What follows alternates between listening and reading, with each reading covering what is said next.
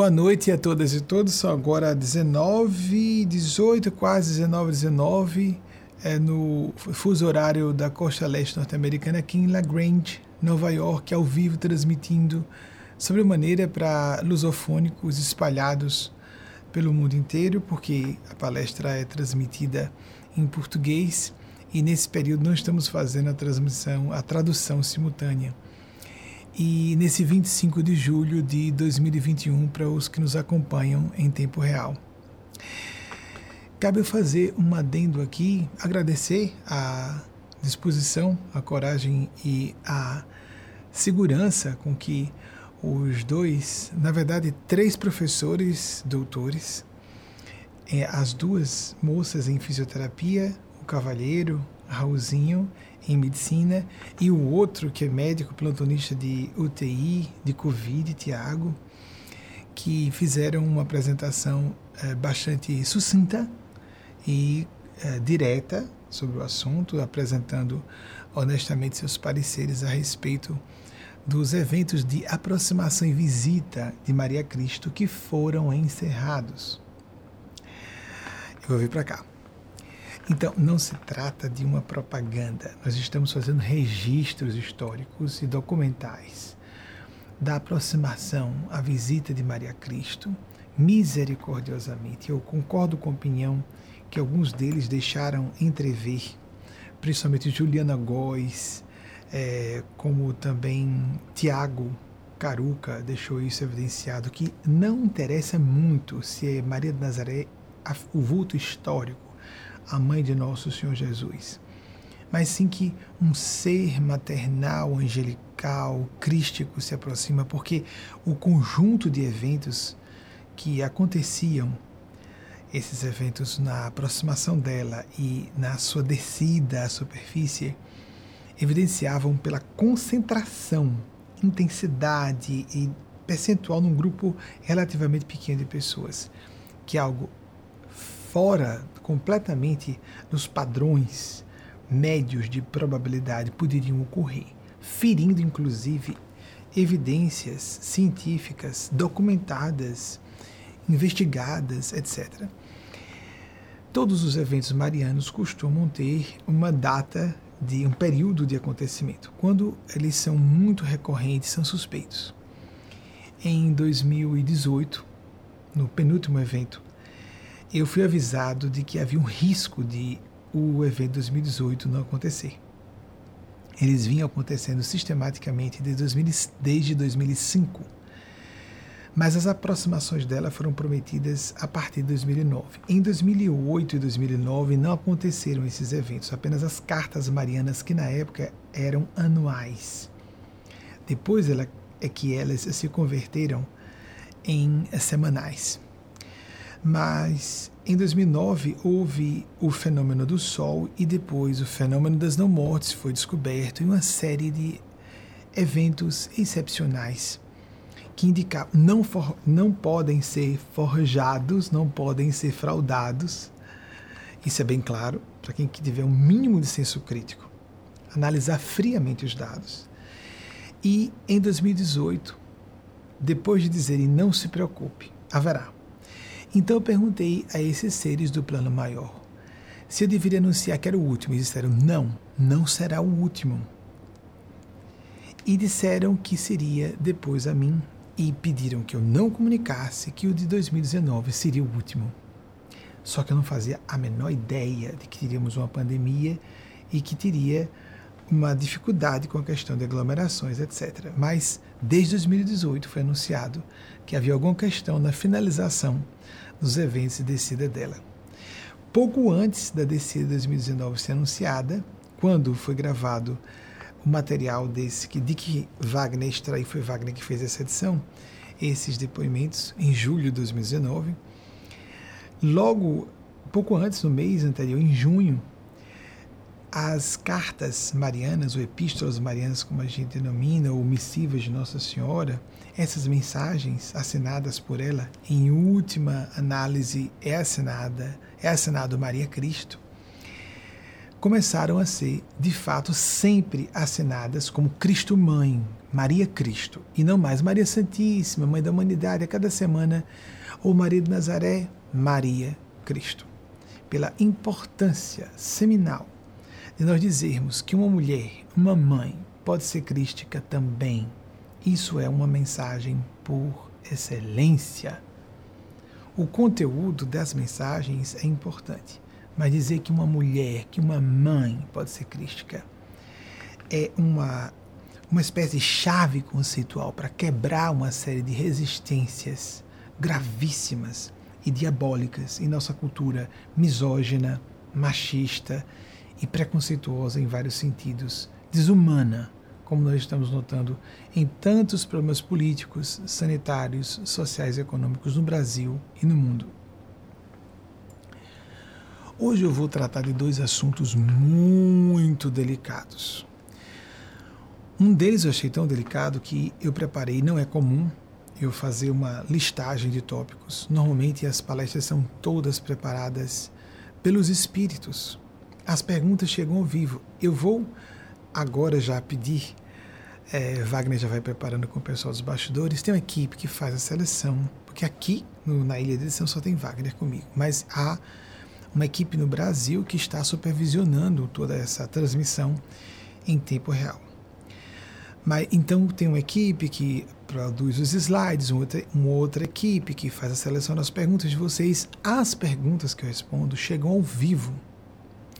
No máximo tem algum ajustezinho, porque há duas professoras de português e uma delas com trabalho de pós-doutorado em português que faz uma arrumação para deixar a pergunta clara, mas a pergunta chega de vocês agora. Nós não guardamos para outra semana e nem tomo conhecimento prévio para manter esse estado de espírito de espontaneidade. Então, eu vou começar com uma pergunta de vocês para entrar nos dois temas delicados. Um sobre um gênio mulher da Grécia Antiga, Aspásia de Mileto, que foi reencarnação por afirmação dela própria de Eugênia Aspásia, por isso Eugênia e Hífen Aspásia, o guia espiritual da nossa organização Movimento, que desde 2017 é responsável pelo trabalho mediúnico maior do mundo, na maior rede social do mundo, e que também é responsável por ser uma embaixadora celeste de Maria Cristo. Não à toa, tendo-nos tendo -nos, uh, propiciado a condição de sermos órgão consultivo do Conselho Econômico e Social da ONU desde 2018, o ECOSOC, Conselho Econômico e Social da ONU, de 2000, desde agosto de 2018 em 2019 já começamos a participar, enviando documentos e, como evento dentro da Comissão do Status das Mulheres e Meninas, a CSW 65 do, desse ano passado, perdão, desse ano de 2021, pudemos participar, ainda que à distância, por causa do problema da pandemia ainda em desgoverno, não havia vacinação em massa nos Estados Unidos, não pudemos fazer dentro é, de Manhattan como esses eventos aconteceriam. Então fomos compostos, com componentes, integrantes é, do, desse é, grande evento anual, esse fórum anual que ocorre nos meses de março. Em julho também há um grande fórum de problemas globais de que participamos com documentação enviada para provoca provocação de temas significativos para o bem-estar humano. Isso tudo atribuível ao Espírito de Paz. Eu quero falar, fazer uma narrativa delicadíssima, uma narrativa sobre o que aconteceu com ela na Grécia Antiga e que não está nos livros de história. Muito interessante e transformador, provocador, de tal maneira que não importa muito se essa narrativa é literal, o quanto vocês vão considerar que ela seja simbólica mas ela é extremamente incitadora de reflexões a que não estamos acostumados. E um outro tema, mais delicado ainda no meu entender, porque fere os condicionamentos preconceituosos, discriminatórios de muitas pessoas, até quem julga que não é preconceituoso ou preconceituosa, e todas as pessoas somos, em algum grau, e em áreas diferentes, inclusive porque o preconceito mais profundo costuma ser invisível e a pessoa contesta ardorosamente, conscientemente, cria justificativas para dizer que não tem. Então, por causa desse tema, eu preparei com a ajuda dos bons espíritos, uma linha de temas e tópicos que eu posso acompanhar ou não, porque é comum fazer um trabalho de relativa psicografia preparando os tópicos como uma espécie de planejamento de aula, de aula, um programa de aula, e nem tudo que é colocado aqui já nas últimas vezes em que eu fiz isso, algumas, alguns tópicos são apresentados e outros não. Mas vamos começar com a pergunta de vocês para mantermos esse nosso modus operandi que tem sido marca registrada do nosso trabalho com Eugênio Spaz e Matheus Nacleto, desde que lançamos o nosso programa em, já no longínquo 22 de janeiro de 1994. Agora não vivemos mais na era da TV propriamente, fica tudo imiscuído, não é? E uh, fronteiriço, o que é uma palestra televisada, o que é uma live, o que é um programa de TV, é um pouco de tudo isso. Então, vou pedir que seja exibido aqui para mim e para vocês simultaneamente a primeira pergunta selecionada ou única, que temos com frequência ficado em uma só pergunta. Hoje é provável que fiquemos com uma só, por causa da complexidade e delicadeza dos temas que virão. Pois não, por favor, primeira pergunta. Paula Ferreira, de Paulo Afonso, Bahia. Como suavizar a dor da saudade pela perda de entes queridos que desencarnaram por Covid-19?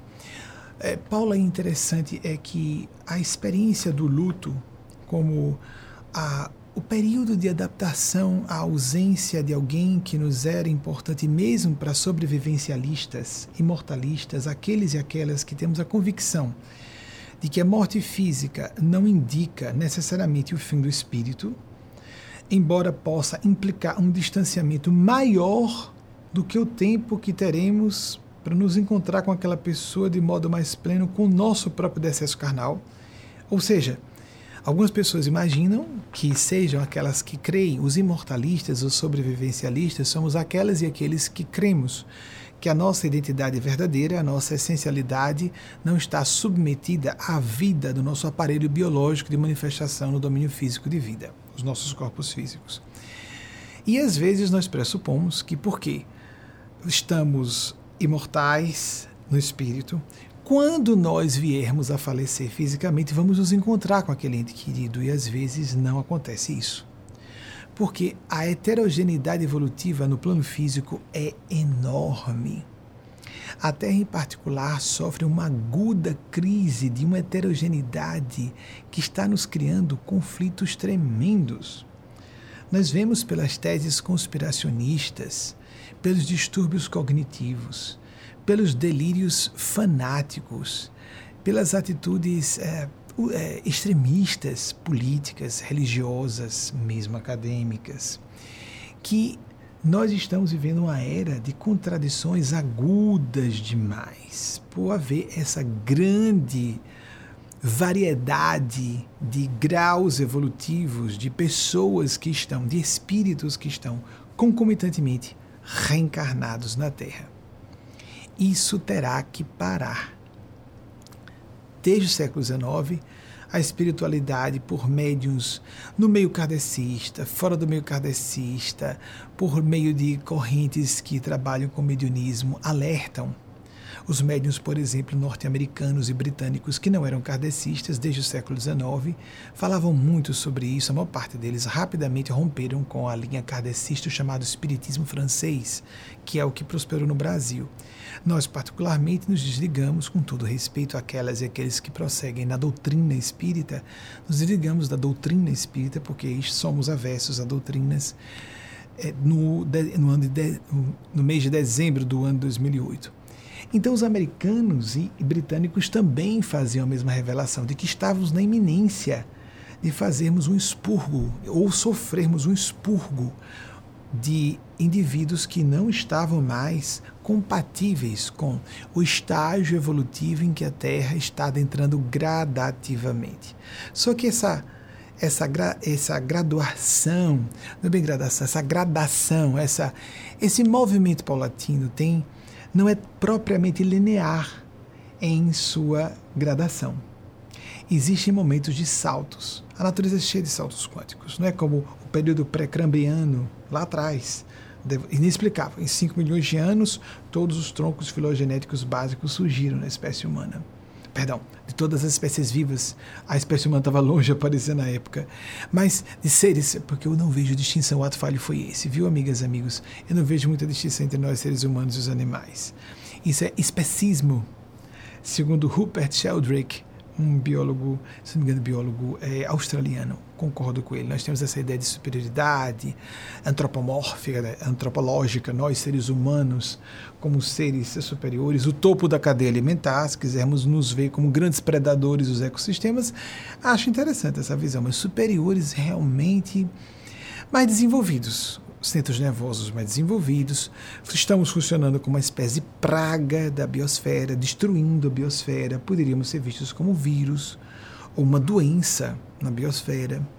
Algumas pessoas com visão mais pessimista e tentando ser imparcial, cientistas muito nobres e de grande destaque, de renome internacional, têm apresentado essa tese, que nós somos é, seres maléficos à biosfera, nós fazemos mal à saúde do planeta. Nós estamos vendo o que está acontecendo com só nesse momento as, os, os, movimentos de frio inesperado no Brasil, calor no sul do Brasil, calor extraordinário no norte, aqui no Canadá, acima dos Estados Unidos, da latitude dos Estados Unidos, na direção dos polos, gente.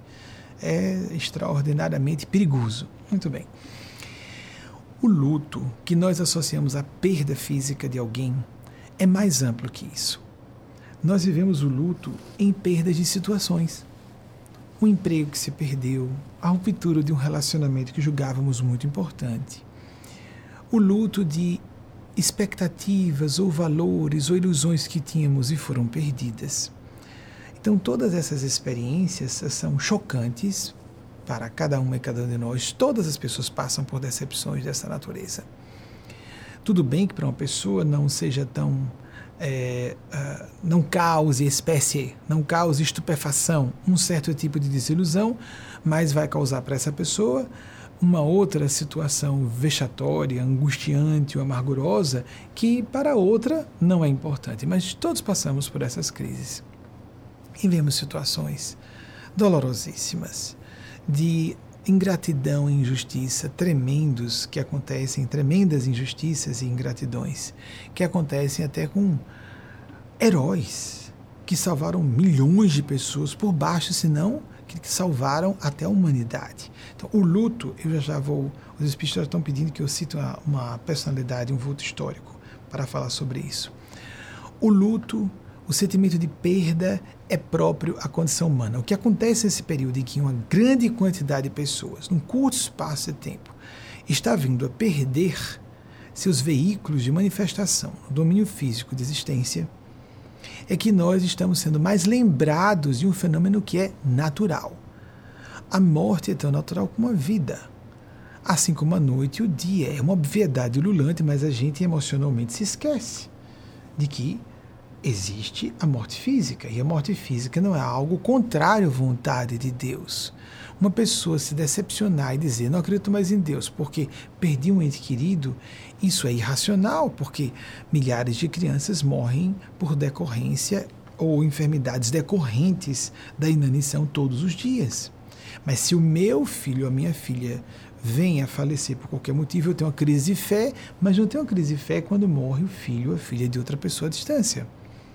Então, ou temos uma convicção que se lastreia em reflexões, elucubrações, em cogitações filosóficas, espirituais sérias, ou estamos projetando gostos e traços, inclinações, tendências, idiosincrasias e que são de caráter, permitam um pleonasmo, bem pessoais e a cosmogonia e a, os paradigmas que regem o universo, os princípios e as leis que regem a natureza e o mundo espiritual não obedecem às nossas inclinações pessoais. Quando falo de luto, existem aqueles lutos coletivos. Por exemplo, e houve um gênio, é, por favor, equipe de bastidores, é, providencie, é, por gentileza, por favor, por gentileza, eu estou bem redundante, né? É, um slide com a personagem histórica que você está. Os espíritos nesse assunto do luto, porque foi um luto, é triste ver isso. Um dos maiores gênios que trabalharam uma das crises mais graves da história da humanidade, a Segunda Grande Guerra, foi mais grave do que parece quando, em retrospectiva, estudamos o assunto. O terceiro Reich, conduzido por, pelo Führer Adolf Hitler, estava na iminência de desenvolver a tecnologia bélico-nuclear. Por isso, também era tão grave. Um dos maiores gênios reencarnados para ajudar a, a salvar a humanidade da beira do Armagedon um gênio da área de matemática, um dos pais da computação, muitos autores. Ele é célebre e ele foi, ele andou se metendo em áreas e disciplinas de conhecimento completamente diferentes. Alan Turing, o britânico que viveu, é, se não me falha a memória, entre 1912 e 1954. Ele foi responsável pela decodificação de uh, mensagens cifradas é, do que acontecia entre alemães para antecipar movimentos de defesa dos aliados e, no caso, no início, principalmente dos britânicos. Estudiosos chegam a fazer uma especulação aproximada a várias fontes que revelam números parecidos, que se não fosse a atuação de Alan Turing e seus, suas descobertas, suas invenções no campo da computação embora em seus primórdios nem se pode falar exatamente se eram computadores da nossa é, perspectiva atual do que seja inteligência artificial, não era exatamente inteligência artificial ainda não. Se não fosse o trabalho revolucionário de Alan Turing, a guerra, a Segunda Guerra Mundial, talvez tivesse durado mais dois anos e provavelmente mais 14 milhões de pessoas teriam vindo a morrer. Eu discordo. seria pior. Com dois anos a mais de guerra, Adolf Hitler poderia ter se antecipado, ou, e principalmente, durante o período em que os alemães foram muito rechaçados em campo de batalha, em campos de batalha aéreos, marítimos ou terrestres. Se não fosse a atividade de Alan Turing, talvez não houvesse a migração de cientistas da Alemanha nazista. Lembremos que a Alemanha foi é, um dos uh, polos mais importantes de ciência da história da humanidade. Hum, quando ciência foi o que nós conhecemos, desde quando a ciência se tornou o que mais ou menos entendemos como ciência nos últimos três, três séculos e meio. No início do século passado, as três línguas da ciência eram alemão, francês e inglês. Hoje é que é só inglês. Mas depois da da segunda, da primeira e segunda grande guerras, o alemão e o francês foram colocados em segundo plano, a ponto de hoje as, pessoas, as pessoas estarem preocupadas apenas em serem fluentes em inglês. É a língua da ciência, é a língua da terra. Muito bem.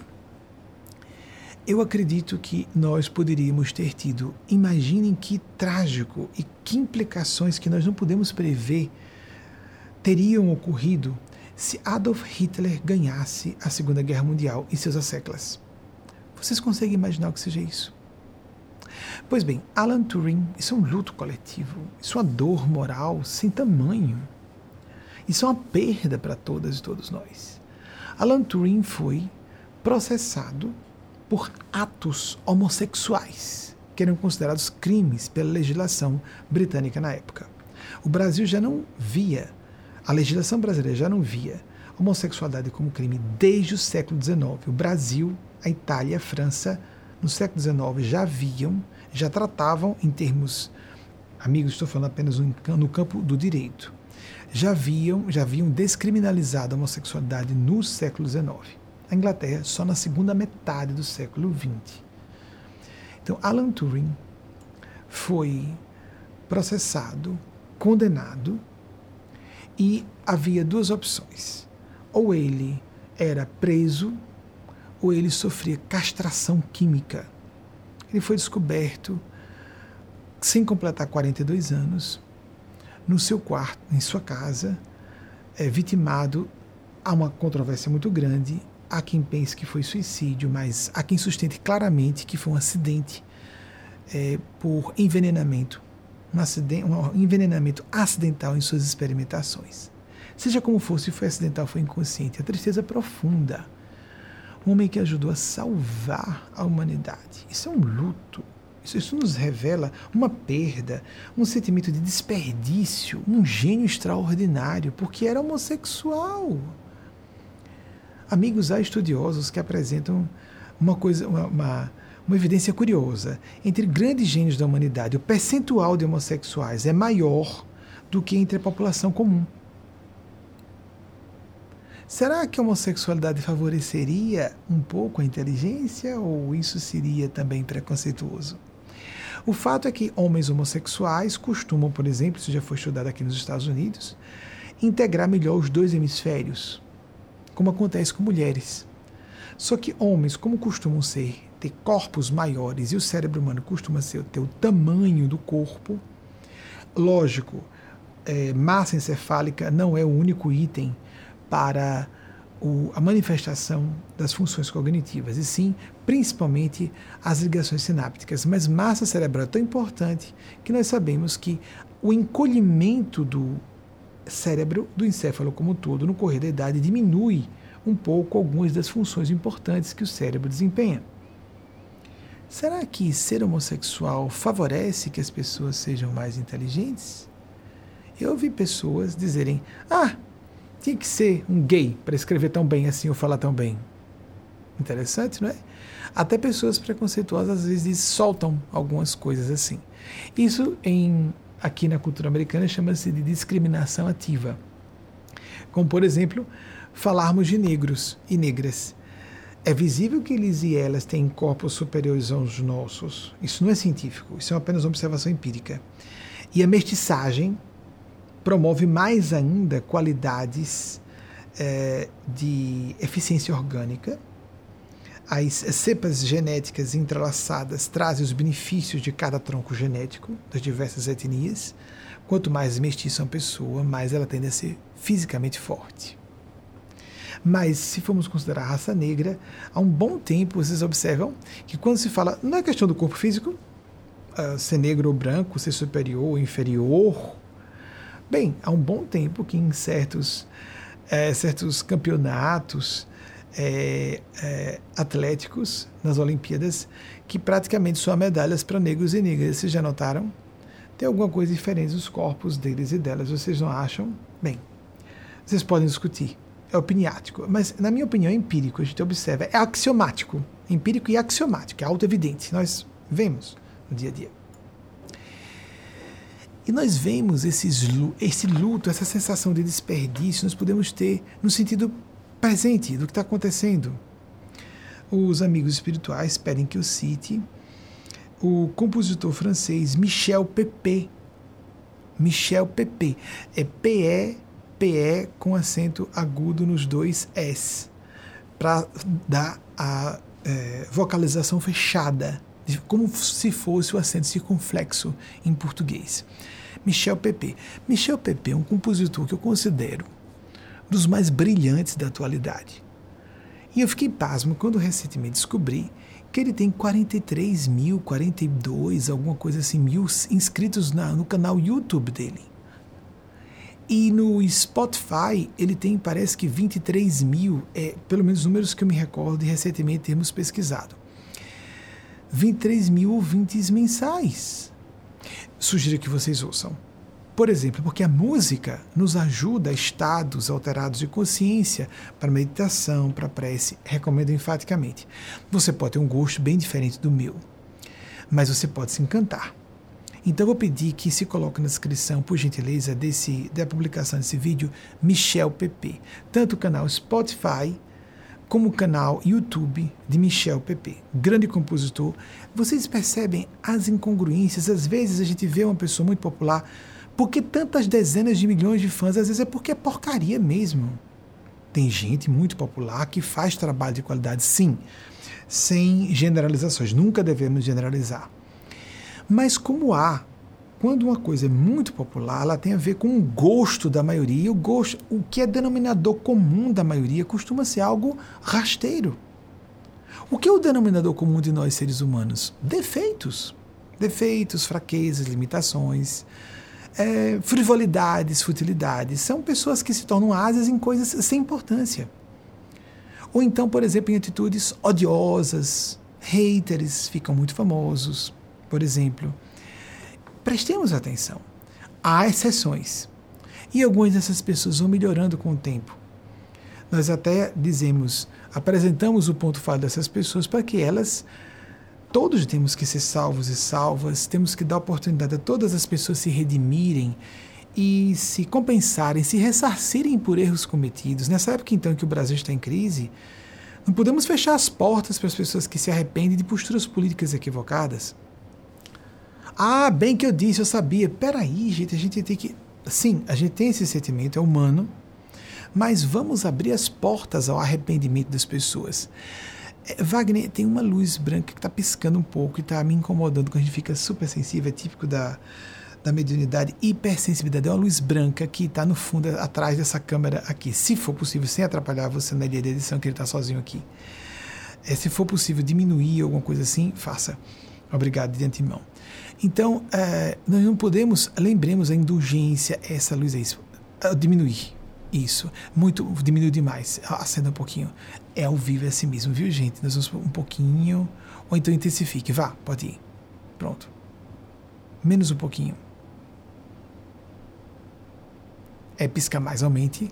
Ao vivo é fogo. Vamos deixar. Isso, obrigado. Assim ficou melhor. Excelente. Pronto.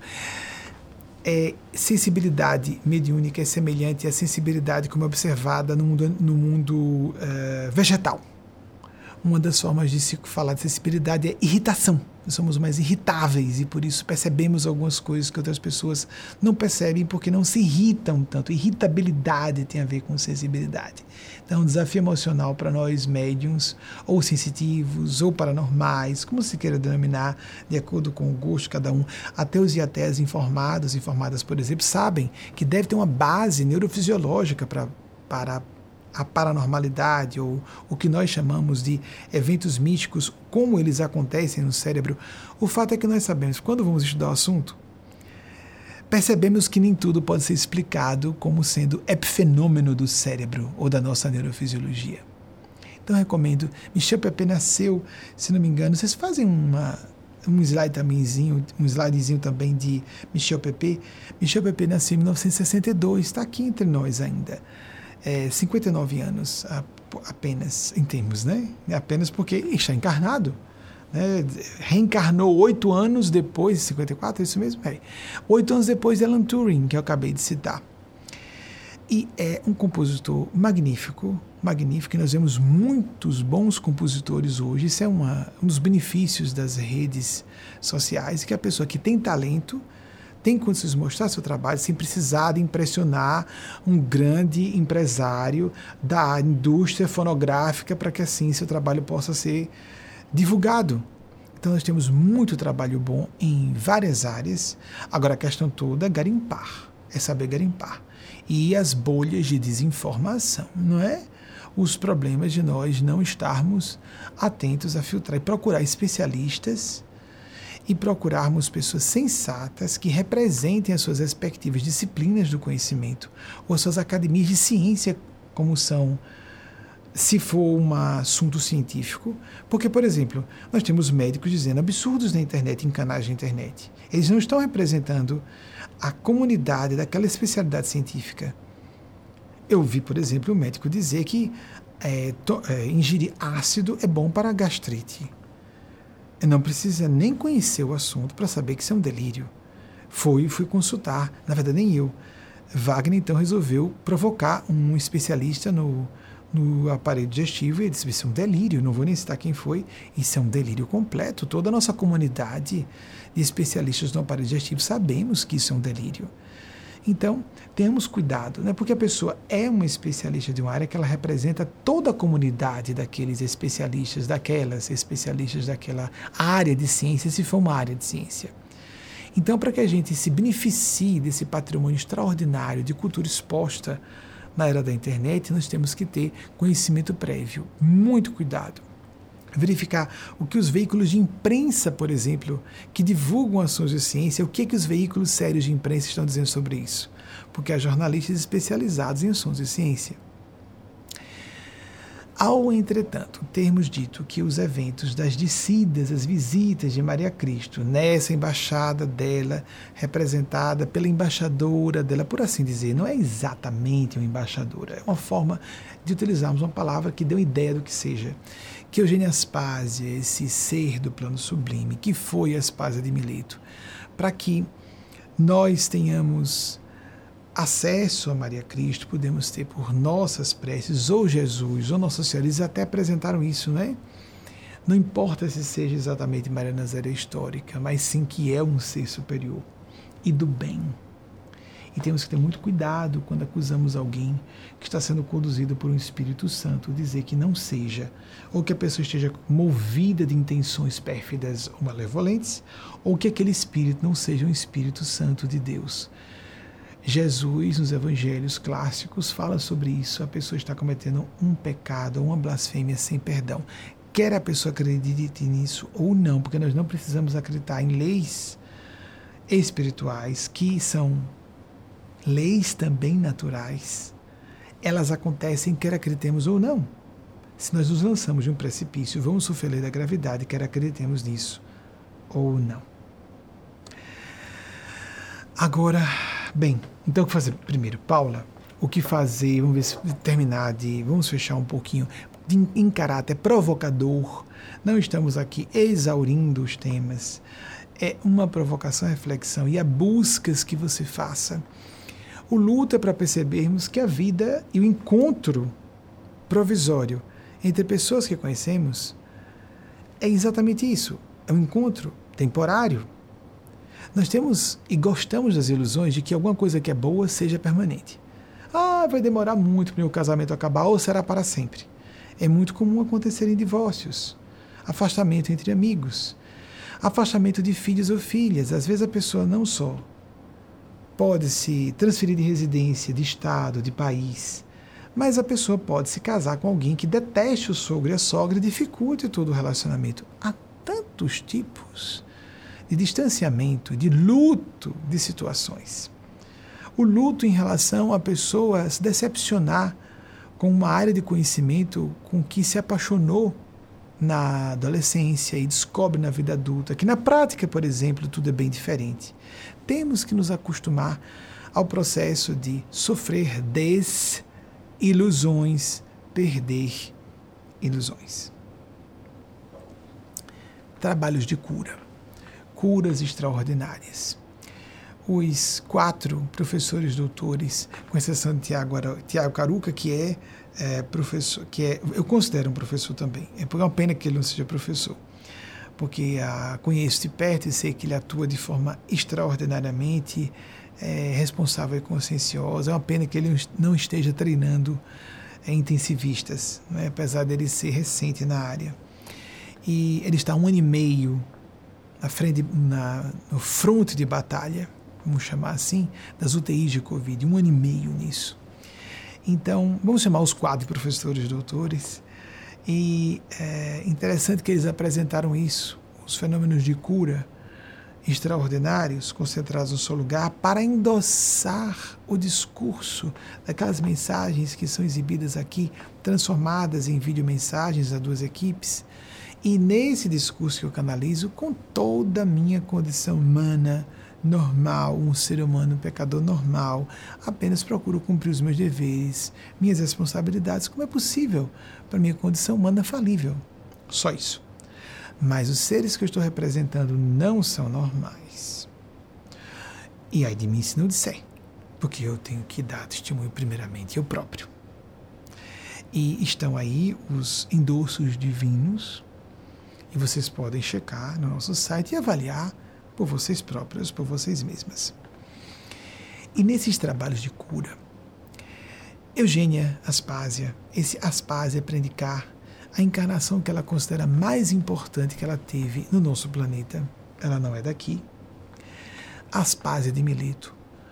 E peço que, por favor, Luiz de equipe, por favor, coloquem na descrição é, desse, dessa publicação de novo o link que pedimos na semana passada constasse aqui para um artigo da BBC em português que eu achei muito apropriado para dar uma ideia da complexidade com que se depara a história como ciência, porque os historiadores consideram a história uma ciência, sim, uma ciência humana, subjetiva, mas é com lidar com Aspásia de Mileto como gênio que foi na Grécia Antiga.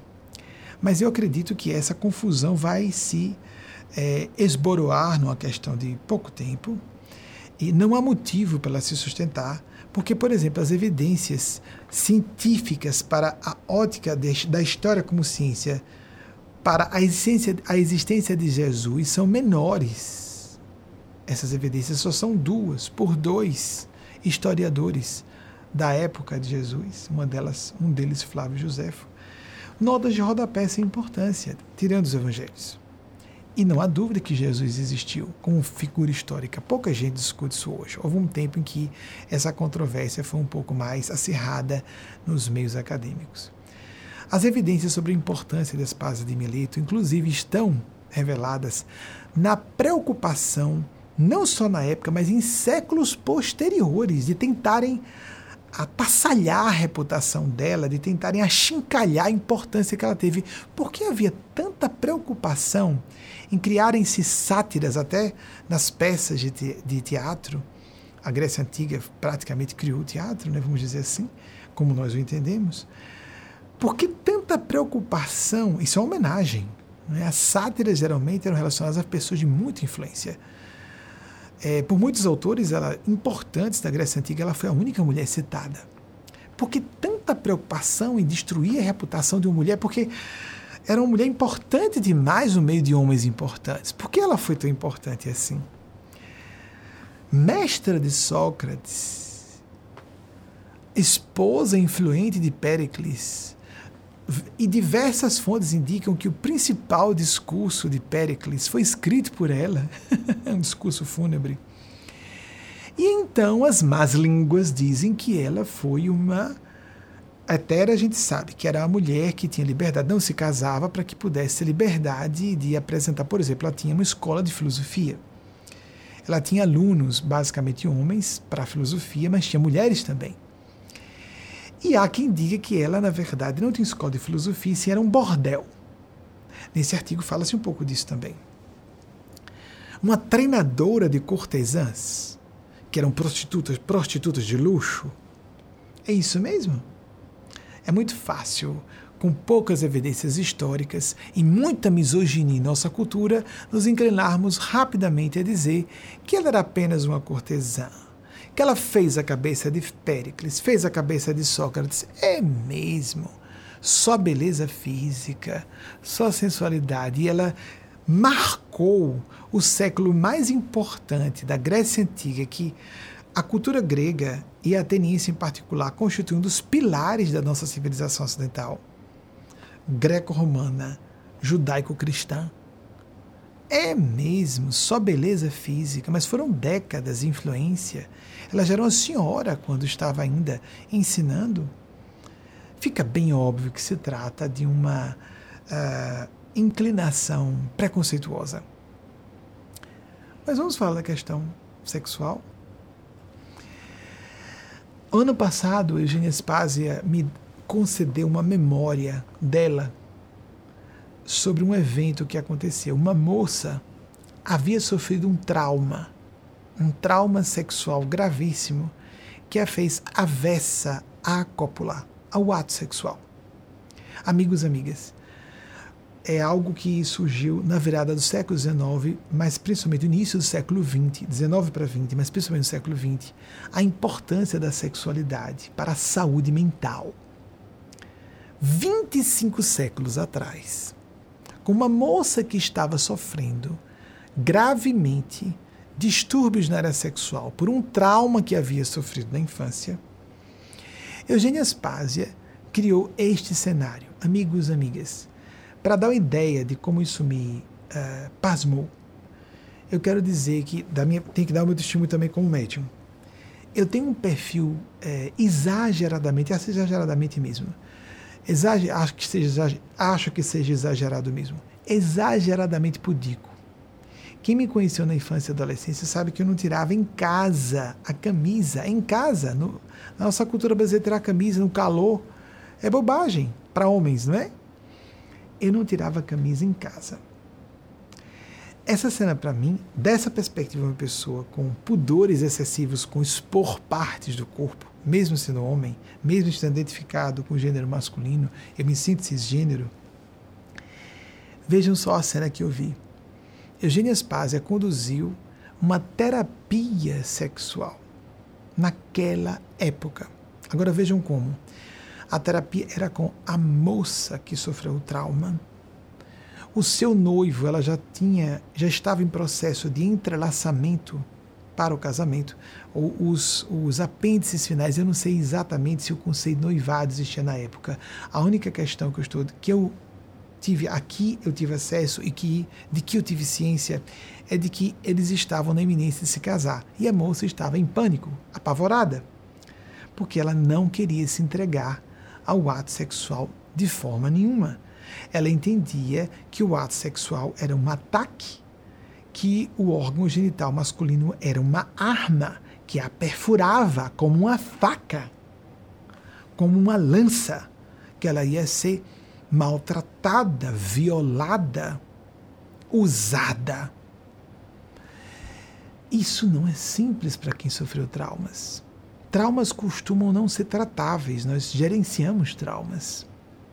Traumas ficam se refletindo, por exemplo, numa mulher dessa que era casada à força e que o homem fazia sexo à força com elas naquela época, era muito comum isso.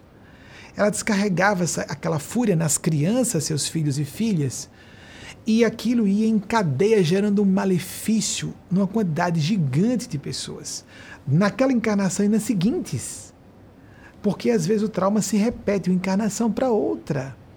O grande gênio na área de estudos de experiências de estados alterados de consciência, Stanislav Grof chama de coexis, que traduzindo de inglês para português palavras cognatas que não são forças cognatas ficou excelente. São experiências condensadas. Um trauma de uma vida se manifesta num trauma intrauterino da próxima vida, depois se manifesta num trauma perinatal, depois de um trauma na infância. Enquanto a pessoa não resolve o trauma, ela fica atraindo novas situações traumáticas que reforçam aquele coex, uma experiência condensada. Então, ela mostrou uma cena em que, num instante, numa experiência só, ela destravou uma sequência em, em cascata de malefícios e traumas que ela está, sofreria naquela encarnação, que ela faria indiretamente crianças, outras pessoas sofrerem pela revolta de estar sendo violentada em casa, porque os homens pegavam as mulheres à força, era assim na época. E o que ela fez? Vejam que cena extraordinária. Se eu me sinto por que Eugênia Spaz, eu posso garantir a vocês, porque eu conheço há 30 anos em contato mediúnico, ela é a dama assexuada, casta, até onde nós pudermos entender isso. Ela estava completamente vestida, é, com uma dama muito distinta, de alta classe. Ela foi esposa de Péricles e os seus inimigos diziam que ela controlava a cabeça de Péricles e Péricles era um mero títere dela. Claro, iam dizer isso de uma mulher influente com opiniões próprias.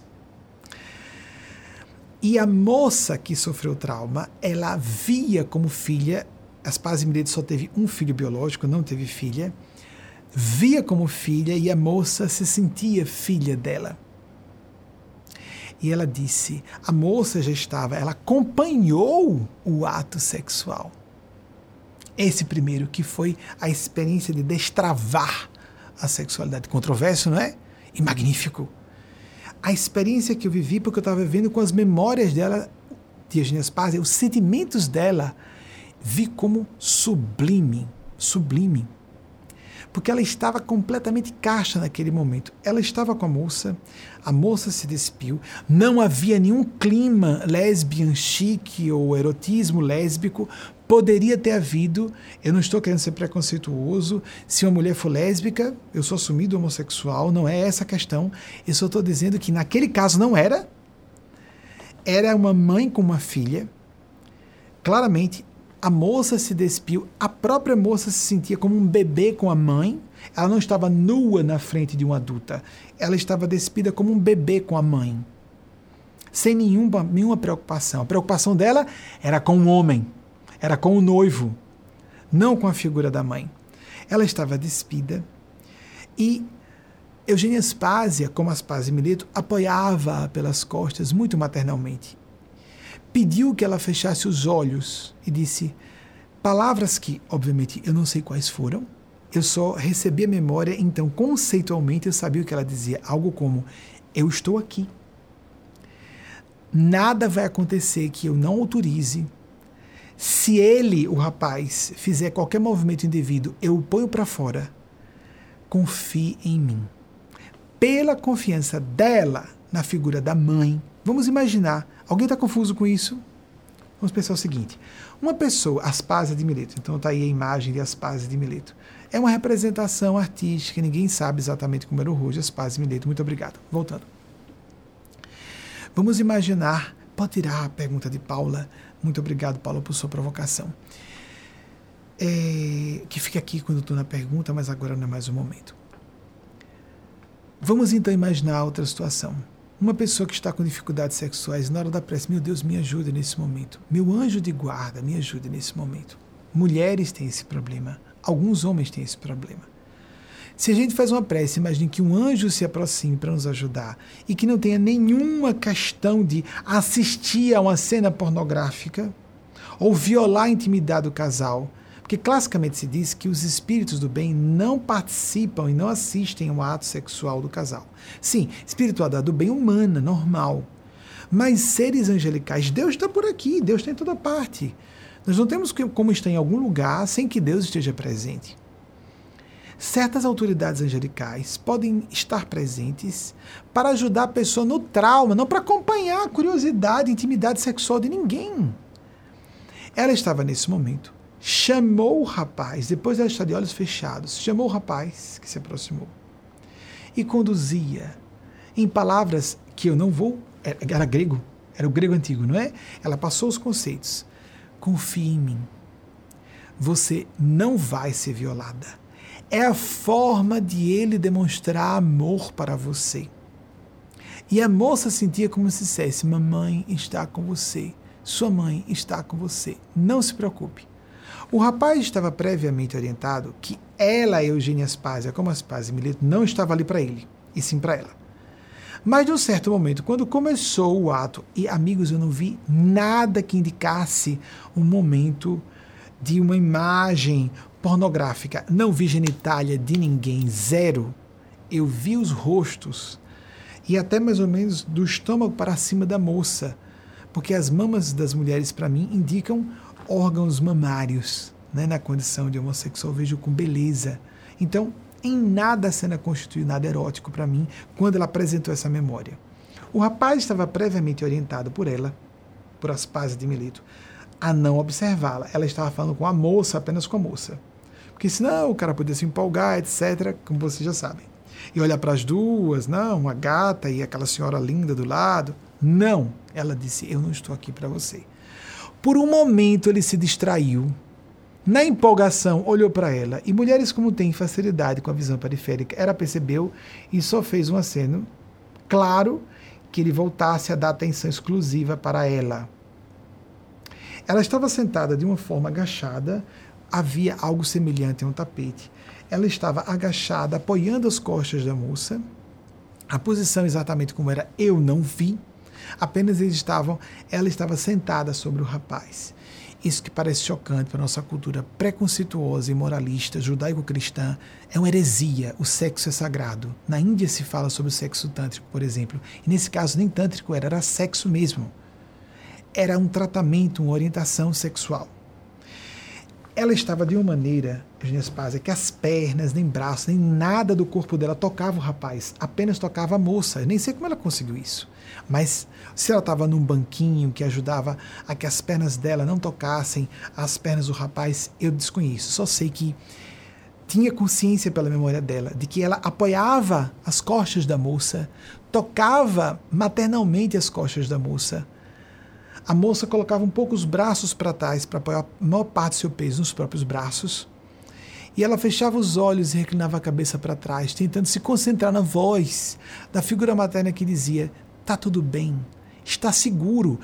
A voz de Eugênia Aspásia, como Aspásia Mileto, não fazia parte de um momento erótico, fazia parte do, uh, da indução a se tranquilizar e a se abrir à experiência sem medo.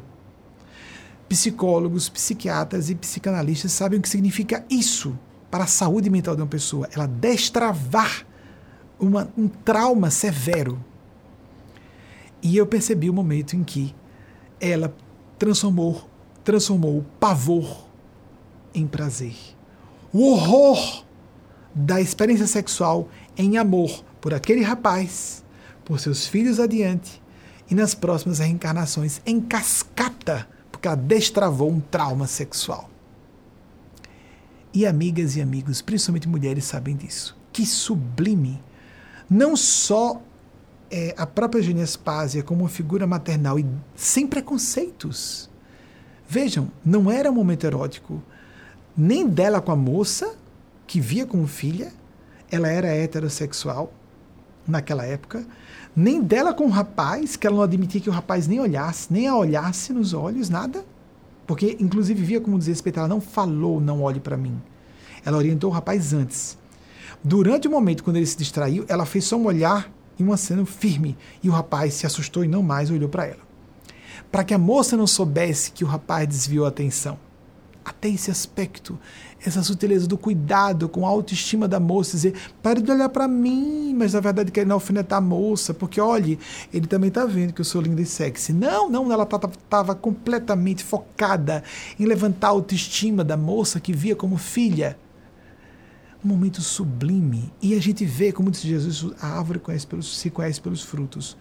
Não só naquela encarnação foi mostrado como se fosse um quasar, os efeitos em cascata Assim como a experiência quase morte, que uma pessoa enxerga todas as implicações de um evento, ela nunca mais se sentiria violada por aquele rapaz, viveria sua vida sexual plenamente de forma feliz, teria filhos e não descarregaria seus traumas e revoltas em seus filhos. Naquela encarnação, no período entre encarnações e nas próximas existências físicas, da mesma forma, vocês imaginem num único momento de terapia sexual. Há 25 séculos 24 antes de Freud. 24 séculos antes de Freud. Não é extraordinário? Então ela não era uma professora de prostitutas de luxo. Ela era uma filósofa, uma, uma orientadora, uma orientadora da vida em todos os seus aspectos. Como a conheço por dentro, há três décadas convivo com ela, na verdade, mais do que três. Os meus primeiros contatos com ela começaram em 1988, nessa encarnação. São 33 anos de convívio, completados em 7 de abril. Mas de 91 para cá ficaram intensificadíssimos. Eu a conheço por dentro, eu sei o que ela sente, eu sei o que ela pensa. E da parte que ela me permite perceber, meu Deus do céu, é assombroso que uma pessoa possa ser assim. Não é um ser humano normal. É outra humanidade, mais velha do que a nossa humanidade da Terra não há ego, só há amor, sabedoria, perspicácia. Por exemplo, quando o rapaz olhou, vocês pensam que ela se ofendeu? Não, ela foi firme apenas. Volte, volte a atenção para ela. Seu amor e sua atenção tem que ser para ela. Eu estou aqui para ela, não para você. Olhe para ela. Pronto, foi firme, foi clara, não se magoou. Oh, que absurdo, olhou para mim. De jeito nenhum, absolutamente. Não condenou o rapaz, pelo momento de vacilo, mas estava completamente concentrada na moça que ela estava destravando. Sublime, não é? Enquanto orientava o maior estadista da história da Grécia Antiga, enquanto orientou o maior filósofo da antiguidade clássica, ajudava as mulheres a serem sexualmente felizes, mulheres felizes, mulheres plenas, mães amorosas por consequência, porque se uma pessoa tem muitos problemas sexuais, pode ficar amarga e descarregar frustração em seus filhos e filhas leiam psicologia, procurem terapeutas e vocês vão ver como isso é sério. Não é à toa que se trata, não é à toa que Freud desenvolveu toda a psicanálise e foi referencial na história do entendimento da mente humana, trabalhando essa questão tão só. E a partir dela desdobrando uma série de outras. Magistral, né? Magnífico isso, né? Eu sei que algumas pessoas podem não entender. Me perdoem. Apenas não estão amadurecidas psicológica e moralmente para entender isso. Um anjo estava ali, apenas estava em corpo físico. Uma terapeuta extraordinariamente à frente do seu tempo estava ali. Uma mãe foi ajudar sua filha, um bebê para ela. Ela não via uma mulher adulta nua, ela via um bebê num corpo de mulher que ela estava ajudando, porque não era um bebê. De fato, quando a pessoa sofre um trauma, fica com a parte da psique travada naquela faixa etária, emocionalmente falando. Ela queria destravar para se tornar plenamente uma adulta e ser feliz. E nunca mais ela participou de nenhum evento desse com ele. Com ela e com ele. Nunca mais. Destravou, resolveu para sempre por todos os séculos sucessivos na vida daquela moça. A presença desses seres, quando reencarnam, é algo fabuloso. O maior estadista da história da Grécia Antiga, o maior filósofo da Grécia Antiga, as mulheres ficaram mais felizes, tudo melhorou em todos os sentidos. Ela foi condenada por tudo, por promover guerras e etc. Os inimigos da imagem de uma mulher que não poderia ser tão importante assim como Aristóteles, a mulher é um homem inacabado. Francamente, que absurdo, que misoginia. Como assim inacabado? Porque falta o pênis? Não, falta o útero aos homens, então. Não podemos dizer isso jamais, não é? Magnífico, sublime. E para passar para o próximo tema, que é mais delicado ainda, eu vou pedir a Wagner que coloque música, vou pedir licença a vocês, é um programa ao vivo Segunda vez em um mês, hein? Foi 27 de junho que eu fiz, eu fazer de novo. Eu vou pedir que uh, coloque-se música, ambiente e imagens de descanso de propriedade nossa, para que, ou de direito autoral livre, para que eu me ausente por alguns minutos e volto para continuar com o próximo tema, tá certo?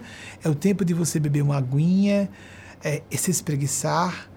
Vou precisar, por uma questão pessoal, me ausentar por poucos minutos e volto em seguida. É importante, é necessário, porque emocionalmente vai ser difícil falar sobre isso. Então eu vou me medicar, vou fazer uma. É, acontece às vezes, não é? Quem tem picos de pressão alta sabe que às vezes pode acontecer, a gente tem as sinalizações. Eu nem sei exatamente se é pico de pressão alta, vou ter que verificar, porque pode não ser, pode ser só é, um problema de, analge, de analgesia, de me analgesiar e não de usar um antihipertensivo e volto já já, dentro de poucos minutos. Não demorarei e para a gente continuar com um tema mais complexo ainda, sobre Sudeste, sobre o tema recente que surgiu, sudestinos e sudestinas, e o sudestinês com suas corruptelas do português.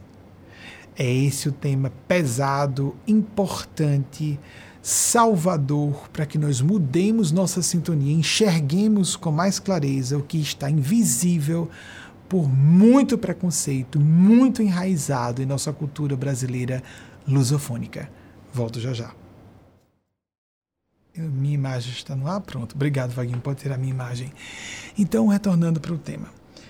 A pressuposição, primeiro aqui, parabenizar né? Vamos aqui parabenizar. Eu fiz anotações exatamente porque o tema é tão delicado, muito emocional. Nós, nordestinos, nortistas, somos atacados de sempre, em inúmeras situações, em que pessoas do Sudeste e do Sul não fazem ideia. E porque fica invisível, porque passa a ser algo normal. Então, é, esse assunto, fiz anotações prévias por ser um tema delicado, então julguei apropriado fazer isso. Não sei o quanto do que anotei com os nossos mestres e mestres vou falar e de que maneira eu vou apresentar. Queria primeiro parabenizar, porque isso foi provocado pelo lançamento de um episódio do Porta, do, Porta dos Fundos Sudestinos. E foi um excelente vou colocar como disse, a dramatização da hipocrisia e não admitir o próprio preconceito. É o momento que a personagem, uma recifense, diz: Olha, eu quero que você saiba que isso é elogio, eu adoro tudo daí, que coisa linda. É muito comum as pessoas mascararem o preconceito, mas de forma muito mal dissimulada, vergonhosa. É, dá vergonha alheia a gente ver uma pessoa tentando ocultar o seu preconceito e atacando mesmo assim, inclusive no momento que está tentando amenizar. Então a, a equipe de portas do, de Porta dos Fundos está de parabéns por esse excelente, essa, essa excelente apresentação do tema. Entretanto, eu gostaria de destacar que eu tenho cobrado a ausência dessa palavra no nosso vernáculo desde 2006. Eu vou pedir que a nossa equipe coloque os links na descrição de artigos que nós publicamos desde 2006, alguns deles, porque em palestras foram inúmeras, nós falamos de, falando, nós e os bons espíritos falando sobre sudestinos e sudestinas e a ausência dessa palavra. Então vai aparecer desde 2006 para cá, 15 anos que nós falamos sobre a ausência dessa palavra. Por que, que é importante dizermos que é uma ausência sentida? Porque se nós falamos de nortistas, nordestinos e sulistas, nós estamos dizendo, na verdade, que não precisa dizer que alguém é sudestino, porque ele é brasileiro por excelência, ou brasileira por excelência. Logo, não precisa de uma classificação. Não é? Por que, que tem que ser um tom de humor chamar de sudestino? Não é motivo de humor. Humor, correto que o Porta dos Fundos tenha feito isso para chamar atenção. Só na base do humor se pode falar sobre isso. Pois eu vou falar sério sobre o assunto. E vou falar do, não só de haver sudestinos e sudestinas, mas haver um sudestinês, uma forma sudestina de falar em alguns tópicos breves, que não é impossível esgotar um assunto desse aqui. Vou falar na condição de alguém que foi professor de português em 1993. Foi apenas um ano, não é minha especialidade, mas fui professor de português no ensino médio. Não só de português, como de, de literatura e redação. No ano anterior, lançar o programa de TV. 94, que é mais antigo hoje da televisão brasileira na, na temática espiritualidade.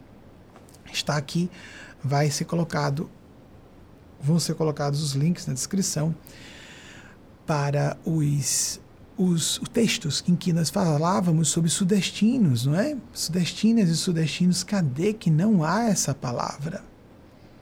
Porque é como se não fosse necessária. Por que não é necessária? Centro-Oeste não se fala também, é porque tem a capital, Brasília, não é? E antes de haver Brasília, Mato Grosso era considerado isso, Mato Grosso, né? Mato Grosso, Goiás é a terra dos caipiras, junto com Minas Gerais, e lá ela vai. Era fazer parte da, da periferia do Brasil. Assim mesmo. Foi sempre tratado assim. O Sul é aquela, aquele pessoal da beirada de baixo também. Os sulistas também são mal vistos pelos sudestinos. Embora sulistas e sudestinos discriminem nortistas e nordestinos em particular. Então, quando falo sobre isso, é por causa do aspecto. Vamos tratar desse assunto em particular hoje, porque toda forma de ódio, toda forma de fobia, indica que, primeiro, a perversidade, a estupidez, a discriminação, a provincianismo, mesquinharia e questões inconscientes mal resolvidas. Por exemplo, um articulista do Sudeste disse certa vez que a preocupação de se atacarem particularmente nordestinos e o Nordeste tinha a ver com uma intuição do pessoal do Sudeste de que o Nordeste estava crescendo e que poderia rivalizar o Sudeste de algum modo. Mas, amigos, amigas, isso é é absurdo, isso é, não é absurdo, é imoral. Aqui nos Estados Unidos, por exemplo, que há uma cultura de valorização da excelência e da competência, nós temos tem pelo menos três grandes centros de inteligência e de excelência. Essa que é a principal de todas, New England, essa região do Nordeste, não por acaso Nordeste, hein? Nordeste dos Estados Unidos, Nova York e circunvizinhanças, a região da costa oeste, como eles chamam, Los Angeles, não só Los Angeles, que é a principal cidade, não é a capital, é Sacramento, que é a capital de, de, de, da Califórnia. Los Angeles, a principal cidade de, da Califórnia, São Francisco também na Califórnia, mas Washington, em Seattle, o Vale do Silício, etc, etc. Então a costa oeste, a costa leste, fala-se muito sobre isso, é a região dos Grandes Lagos, no norte, onde há Chicago, que é outra cidade extremamente importante. Só para falar de três grandes centros. Elas se rivalizam, mas no bom sentido, todos buscando excelência, mas ninguém quer botar ninguém para baixo. A gente deve entender a competição como algo que estimula todos a crescer e não a ideia de que vou derrubar, vou passar uma rasteira no rival. Isso é a, riva, é a, é a rivalidade desonesta. Ninguém ganha com isso. Por exemplo, vamos então para o que, que é que nós entendemos por sudestinês?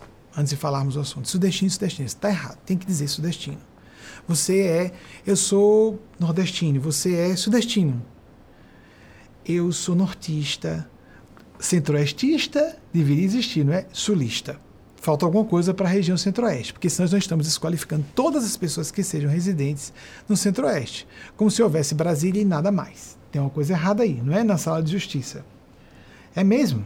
Vamos avaliar qual a razão de nós não colocarmos uma classificação para essas regiões. É porque elas são desimportantes demais ou porque são importantes demais? Então, sudestinês, a que faço referência, é o português de rua, ou português falado no Sudeste, com diferenças, principalmente vou fazer alusão, embora haja quatro estados no Sudeste do Brasil, eu vou fazer alusão aos dois grandes centros, São Paulo e Rio de Janeiro, sobremaneira São Paulo e Rio de Janeiro capitais. Porque há diferenças, obviamente. Só a capital, o Rio, tem uns quatro sotaques, por exemplo.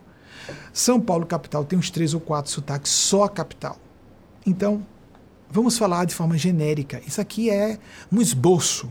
O problema é o preconceito. O primeiro artigo, se eu não me engano, dessa série em que eu falo de sudestinos é o texto Preconceito, o flagelo anticristo.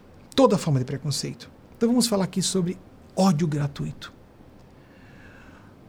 É a forma de manifestação de desprezo e ataque a pessoas que consideramos inferiores. Epa. Se a gente é consciente e responsável, se a gente tem um espírito humanitário e solidário, se a gente considera alguém menos desenvolvido intelectualmente, psicologicamente, ou se uma pessoa teve menos oportunidades de se desenvolver, porque veio de uma região considerada menos com menos recursos, eu tenho que ser mais cuidadoso e mais zeloso e não atacar. Atacar uma pessoa que eu julgo que vem de um lugar inferior é covardia. É falta de caráter. Um exilado da fome, por exemplo. Os imigrantes que foram para o Sudeste e o Sul do Brasil, principalmente, provindos da Europa, e da Ásia, principalmente Japão, Itália, eu acredito que tenham sido. Pode haver alguma diferença, algumas pequenas imprecisões do que eu estou falando. Estou falando em lato senso. Não sou especialista da área. Mas isso é muito importante, não se ouve claramente falar sobre isso, principalmente na imprensa. Ou vamos dizer assim, na grande mídia não se toca no assunto. Fala-se por cima, alguma coisinha assim, assim, mas como eu estou falando, não. Alguma vez nós tratamos os nossos ancestrais alemães, italianos ou japoneses como exilados da fome, como uma forma de desqualificar como pessoas inferiores, de classes baixas da Itália ou do Japão, que estavam passando fome e imigraram para o Brasil, emigraram dos seus países e imigraram no Brasil? Eu nunca ouvi referências desairosas a imigrantes italianos, alemães, para lembrar apenas alguns, poloneses, espanhóis, japoneses no Brasil. E está certo? Estava em busca de uma vida melhor. Mas por que, que se fala tanto isso nordestinos fugidos da fome, por exemplo, no sertão? Vocês compreendem? Há alguma coisa de errado em vir do Nordeste e não da Itália ou do, da Ásia? A situação era a mesma. O sudestinês, com as corrupções mais frequentes, o português de rua, falado no sudeste do Brasil. A diferença entre, por exemplo, o nordestinês.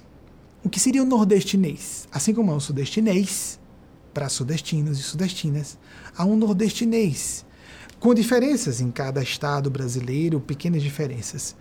Para quem é nordestino ou nordestina, o português falado o português de rua, o português para pessoas instruídas no Nordeste, pessoas letradas no Nordeste, é muito mais próximo do português escrito do que o português de rua no Sudeste e no Sul, mesmo para pessoas instruídas.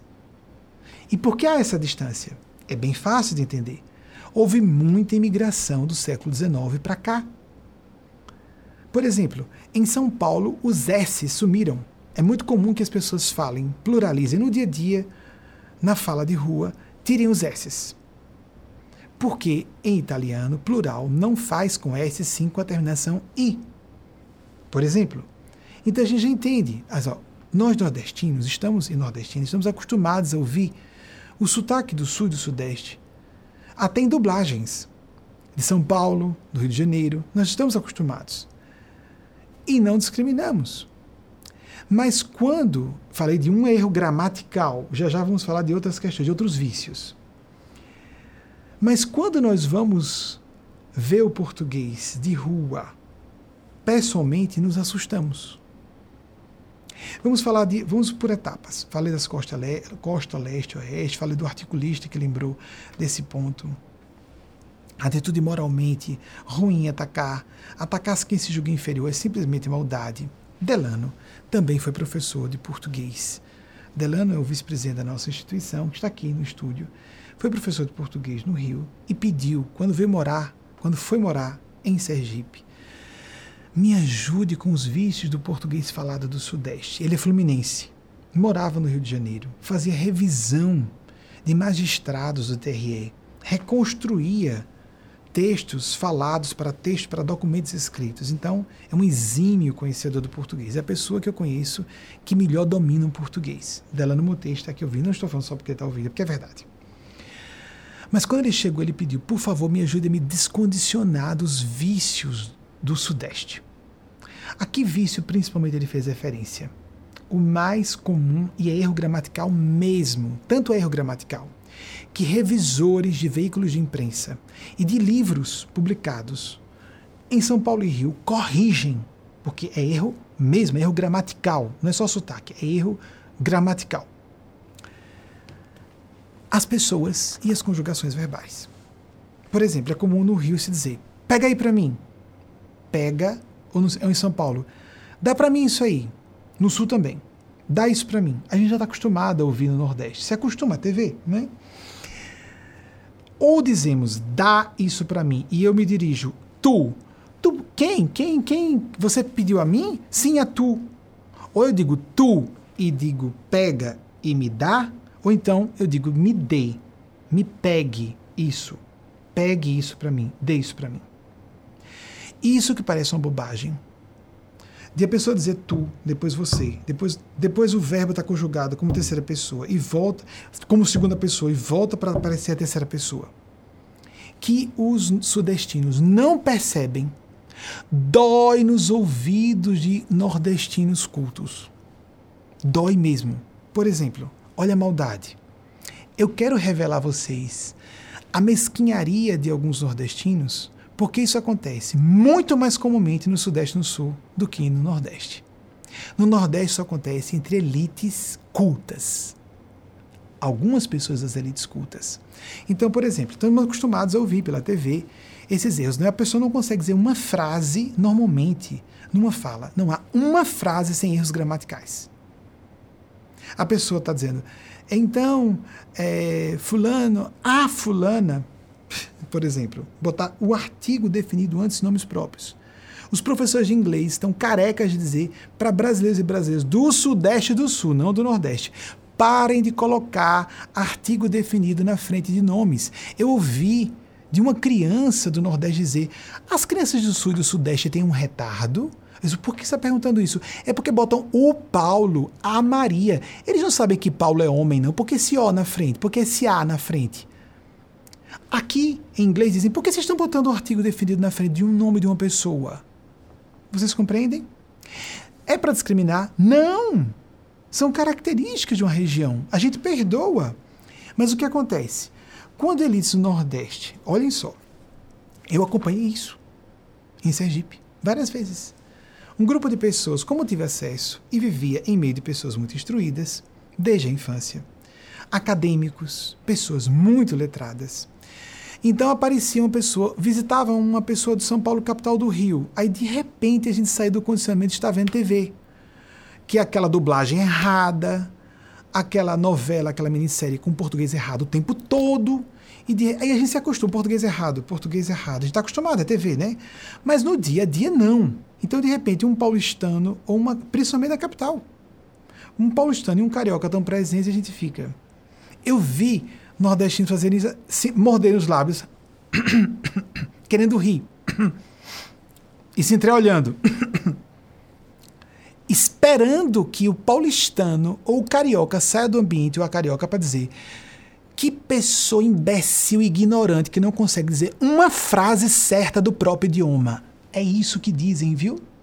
Ninguém vai dizer isso a vocês, mas eu estou dizendo. Não é perverso? É. Eu peguei briga por vocês do Sudeste do Sul várias vezes. E tem que explicar. Amigos, amigas, houve muita influência de italianos, de poloneses e alemães. O pessoal atrapalhou todo o português de rua. Mas essa crítica desses nordestinos cultos não é sem lastro. Porque nós somos muito atacados por sermos nordestinos. Quem vai emigrar para o Sudeste, para o Sul, para ganhar vida, são os exilados da fome, como foram os italianos e alemães, corridos da guerra e da fome, ou do Japão, que mal falavam seus idiomas pátrios, quanto mais um segundo idioma.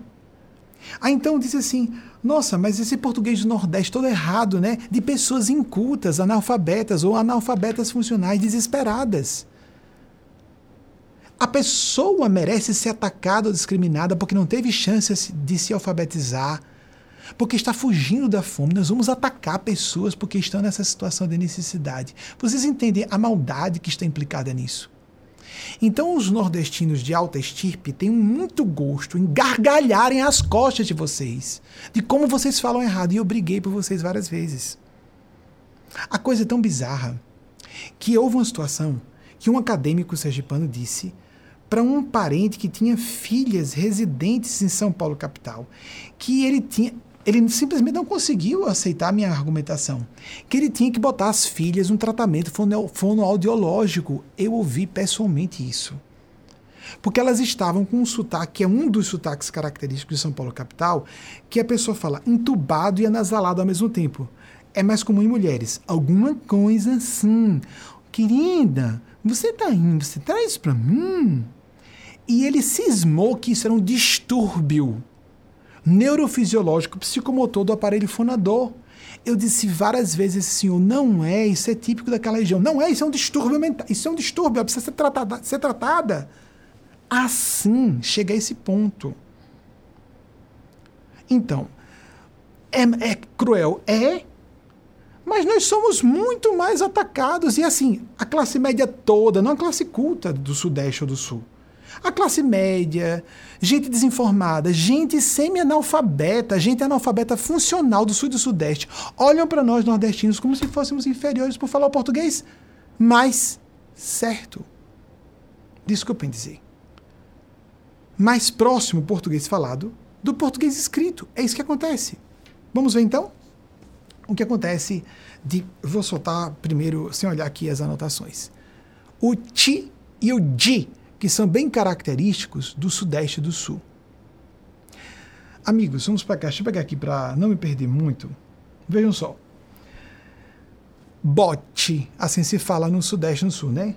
Bota e boto. Amigos, o som é T, não é? O fonema é T? Não poderia ser bocha e bocho, mas bote é bote. Para nós nordestinos, é tão estranho dizer bote como para vocês dizer bocha e bocho. O fonema ou é T ou é T. E o que nós fazemos? Perdoamos. Achamos bonito. No Sudeste, principalmente, mais do que no Sul, porque é a questão do sudestinês, né? Há muitas vogais adicionais que não existem no português escrito. No português escrito. Por exemplo, é, São Paulo capital, para falar a palavra pensamento. Veja, no Nordeste fala pensamento. Cada vogal é uma vogal. Em São Paulo, capital, fala pensamento, mento. No Rio de Janeiro é inverso, pensamento. É uma caricatura, eu sei, mas como vocês fazem caricaturas com as novelas sobre o Nordeste. Mas é isso que a gente ouve. Olha, você me dá isso aí? Cada ti e cada di em DEDI ou TETI desacelera a fala e a pessoa ainda bota mais vogais, então fica tudo arrastado, lento e às vezes cansativo para um nordestino ouvir. Aí quando a gente está com a pessoa presencialmente, poxa, a gente já tem que aguentar na televisão vai estar tá aguentando essa pessoa falando assim. E o pior, a pessoa de São Paulo do Rio vem assim. Olha o seguinte, gente, e aumenta o sotaque e vai ficando cada vez mais antipática, porque está falando errado, achando que está falando melhor. Vocês compreendem? Para nós sou errado, assim como para vocês sou errado. É condicionamento do cérebro. Se nós respeitamos um português mais corrompido, que diz você agora e o verbo está no, na segunda pessoa, e depois de novo, propaganda. Sistema de vem para caixa você também. Tá errado. Venha para a caixa você, venha você. Ou então vem para a caixa tu também. Aí alguém se deixa, ah, francamente, você exagero. Não, não, não, não, não. os revisores de jornais, os revisores de livros em, em São Paulo, no Rio, corrigem isso é erro gramatical. A gente tolera que exista na rua.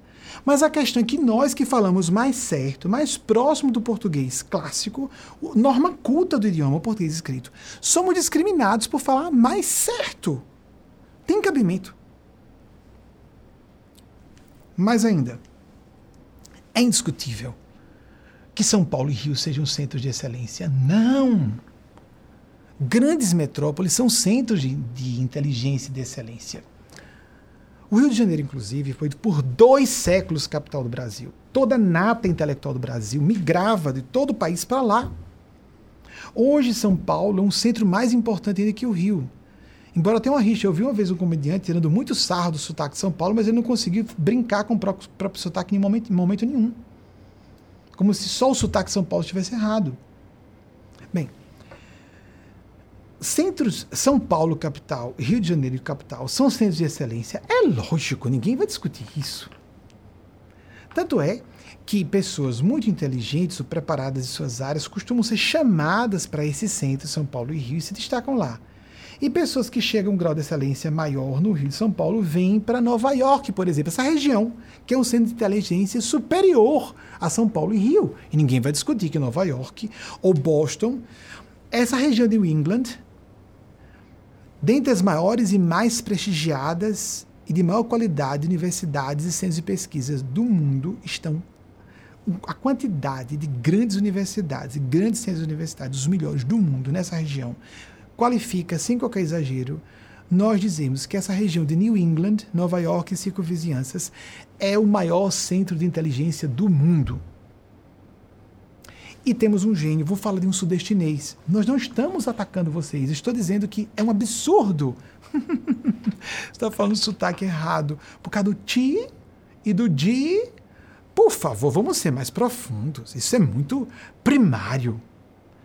E tem aquele sotaque caipira do interior de São Paulo, etc., do Minas, e o pessoal discrimina nós, nós, sergipanos ou nordestinos, etc. Socorro! Nós podemos tolerar o caipira ou a pessoa que está chiando na capital ou em outras regiões, ou fazendo, não, não pluralizando palavras. A falta do S plural nas palavras é muito sentida em português, dói nos ouvidos não, a pessoa não botar os plurais no lugar certo. Todo mundo comete erros de português. Eu quero dizer que há regiões que favorecem erros maiores por causa da imigração. A gente entende. Mas por que, que não nos entendem nosso sotaque? Por que somos tratados como inferiores por isso? Porque estão acostumados com os exilados da fome. Com pessoas que não tiveram oportunidade de estudar.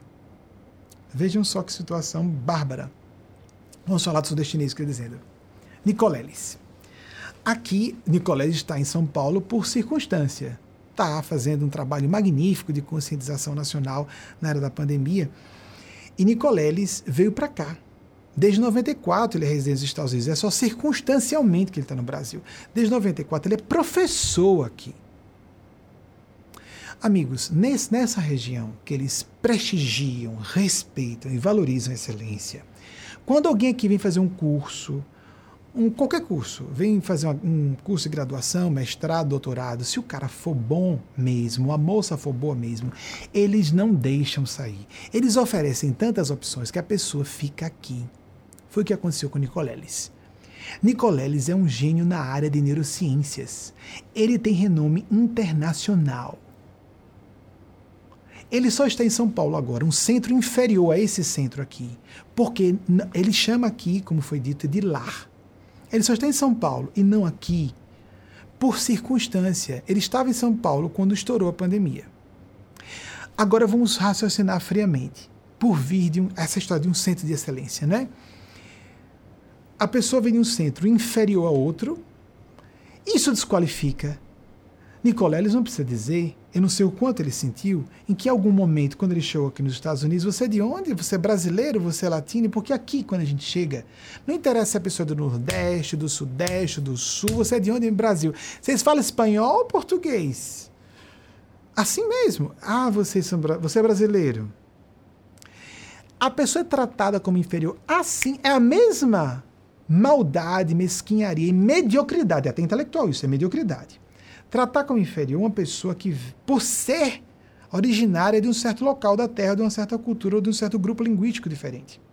É a mesma maldade e mesquinharia e mediocridade de uma pessoa do Sudeste que trata mal um nordestino por ser nordestino. Chegar aqui, um americano e tratar um brasileiro por ser inferior. Não importa se São Paulo de Aracaju, do, de Teresina, do, a capital do Piauí, o que seja. Nicoleles, por ser do Brasil, o que, que vocês acham? Ele está qualificado por ser um gênio na área de neurociência, ser um professor aqui? Ou ele não se qualificou por ser brasileiro? Uma resposta lógica, é bem fácil deduzir.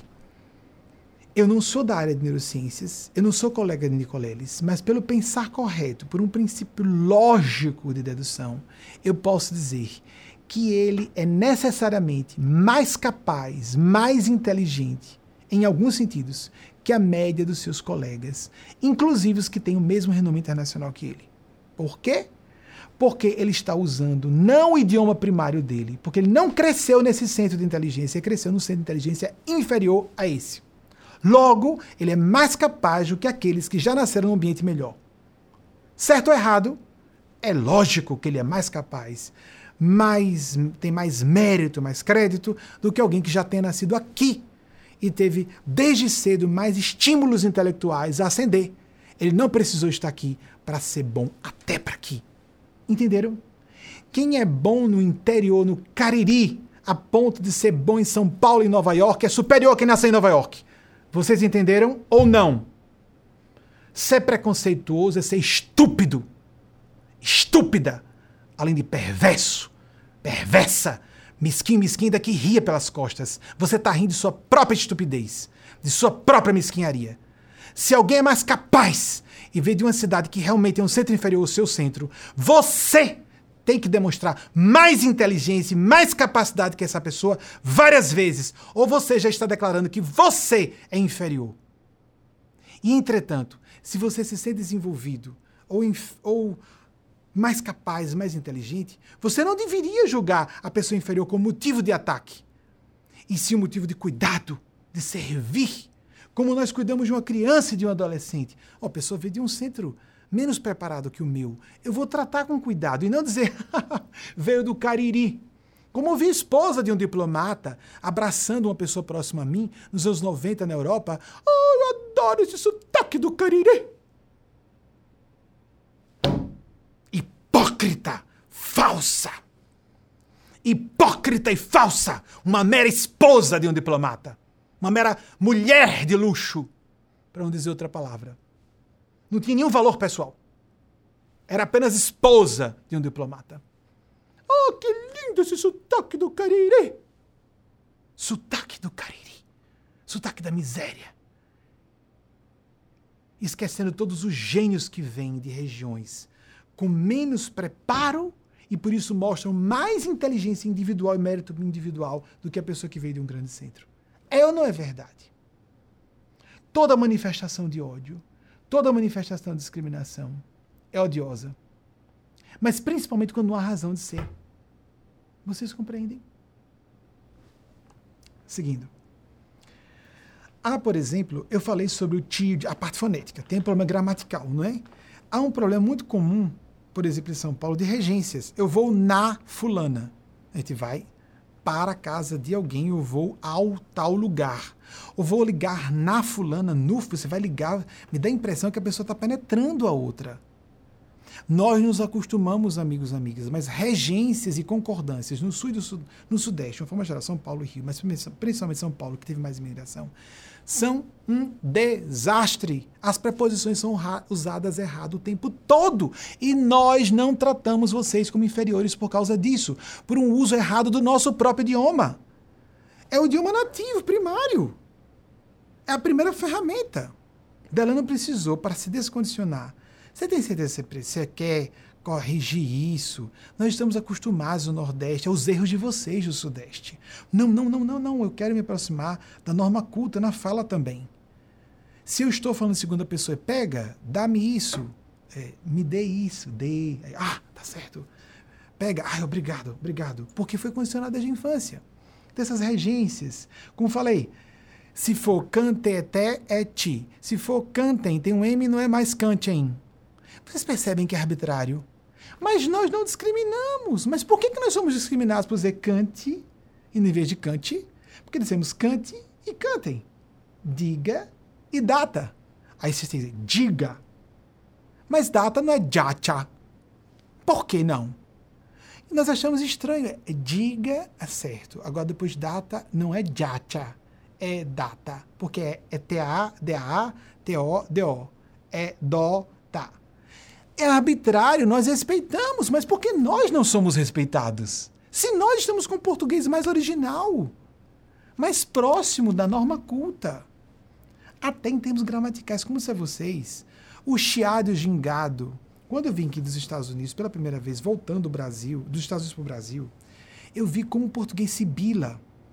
A gente tem muito som de S, si, si, si, si, si, si.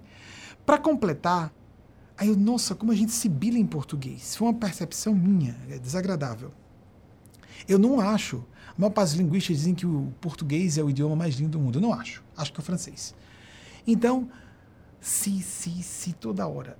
E para completar, há regiões do Brasil que não acham, acham pouco o si, si, sibilar o tempo todo e botam ti, ti, ji, ti, si, si, ti, ti, si, ti. É insuportável. Pois eu prefiro tirar o sibilado e o chiado e o gingado. Di, ti, si, di, ti, ti, si, ti, ti, ti. A gente fica chiando, sibilando como um, um réptil o tempo todo. Nós do Nordeste tiramos um pouco esses S e chiados. E por que somos discriminados? Porque limpamos um pouco de um excesso de um fonema que é cansativo de ouvir. Tanto é que se fala que o sotaque de algumas regiões da capital do Rio é incômodo para muita gente. Gente, essa, essas coisas, aquela coisa do chiado excessivo, sou excessivo, mas é excessivo para uma pessoa estrangeira. Uma pessoa que não usa o português. Quanto chiado e sibilado é esse? Então não faz sentido. Não. Nós vemos apenas o sotaque com mais fonemas e palavras, como se fossem mais fonemas. As palavras ficam mais lentas. Então, nós achamos bonito, é pitoresco, tem uma, tem uma música, a forma de falar do Rio, a forma de falar de São Paulo, como a de várias regiões do Nordeste do Brasil. Mas, digo a vocês, às vezes fica cansativo se a gente se encontrar com a pessoa. Ah, é aquele português da TV. Certo. Nossa, é estranho, né? É, é estranho a gente ficar ouvindo os mesmos erros que a gente ouve nas novelas e nas, nas dublagens dos filmes. a gente tem que fazer um exercício de perdão. De novo, errou. De novo, errou. Quem está acostumado, que tem um português afiado, como se fosse um incômodo toda hora. E a gente não ataca vocês por causa disso. Mas quantas vezes eu cheguei em certos ambientes e as pessoas. É nordestino. isso é estúpido. Isso é mesquinho. Isso é provinciano. Isso é burro burro, porque chega aqui na Europa, nos Estados Unidos, no primeiro mundo, é todo mundo tratado como cidadão e cidadã de segunda classe. É latino, é latina, ponto. Aí a pessoa vai se aborrecer porque vai ser tratada como inferior? Bem. Falei que americanos pedem que a gente suspenda, há nomes próprios que vi que uh, houve pessoas que dissessem, agora vejam só, há situações vexatórias. Voltando ao Brasil, percebi esse sibilado. Disse que é lindo e pitorescos, é interferência do sul e sudeste. E vou falar depois sobre outro assunto. Vou contar alguns casos pitorescos. Isso é muito importante, porque na Porta dos Fundos eu trouxe o sudestinês. Que bom, agradeço a eles usarem a palavra sudestino sudestino que nós estamos usando desde 2006. E não cola, porque está vindo do Nordeste, né? Vamos ver se eles que estão gravando Sudeste cola. A coisa é mais séria do que parece. Ali foi só uma introdução. Então, muito bem. Episódios burlescos e tristes. Eu vou contar alguns para vocês. Invertidos. De nós sofrendo preconceito numa situação que era o contrário. A outro, o outro lado estava falando português errado. Vamos então cá. Primeiro, eu passei um vexame num restaurante de São Paulo. Um rapaz chegou e eu fiquei muito cuidadoso porque o rapaz era mestiço, um rapaz muito jovem, um rapaz pobre no Brasil, pessoas de classes consideradas inferiores são maltratados. Eu tenho muito cuidado. Mas eu não estava conseguindo entender o rapaz. Nós vamos estar tirando a mesa? Não, não vamos poder estar tirando a mesa. Ele colocou mais. Nós vamos poder estar tirando a mesa? Eu, é, filho, me perdoe. Você está perguntando ou você está afirmando que vai ter a mesa? Nós vamos poder estar tirando a mesa? Os gerundismos, que são vícios comuns em São Paulo. Para que tanto verbo, ainda para colocar um gerúndio, que existe em inglês e não em português?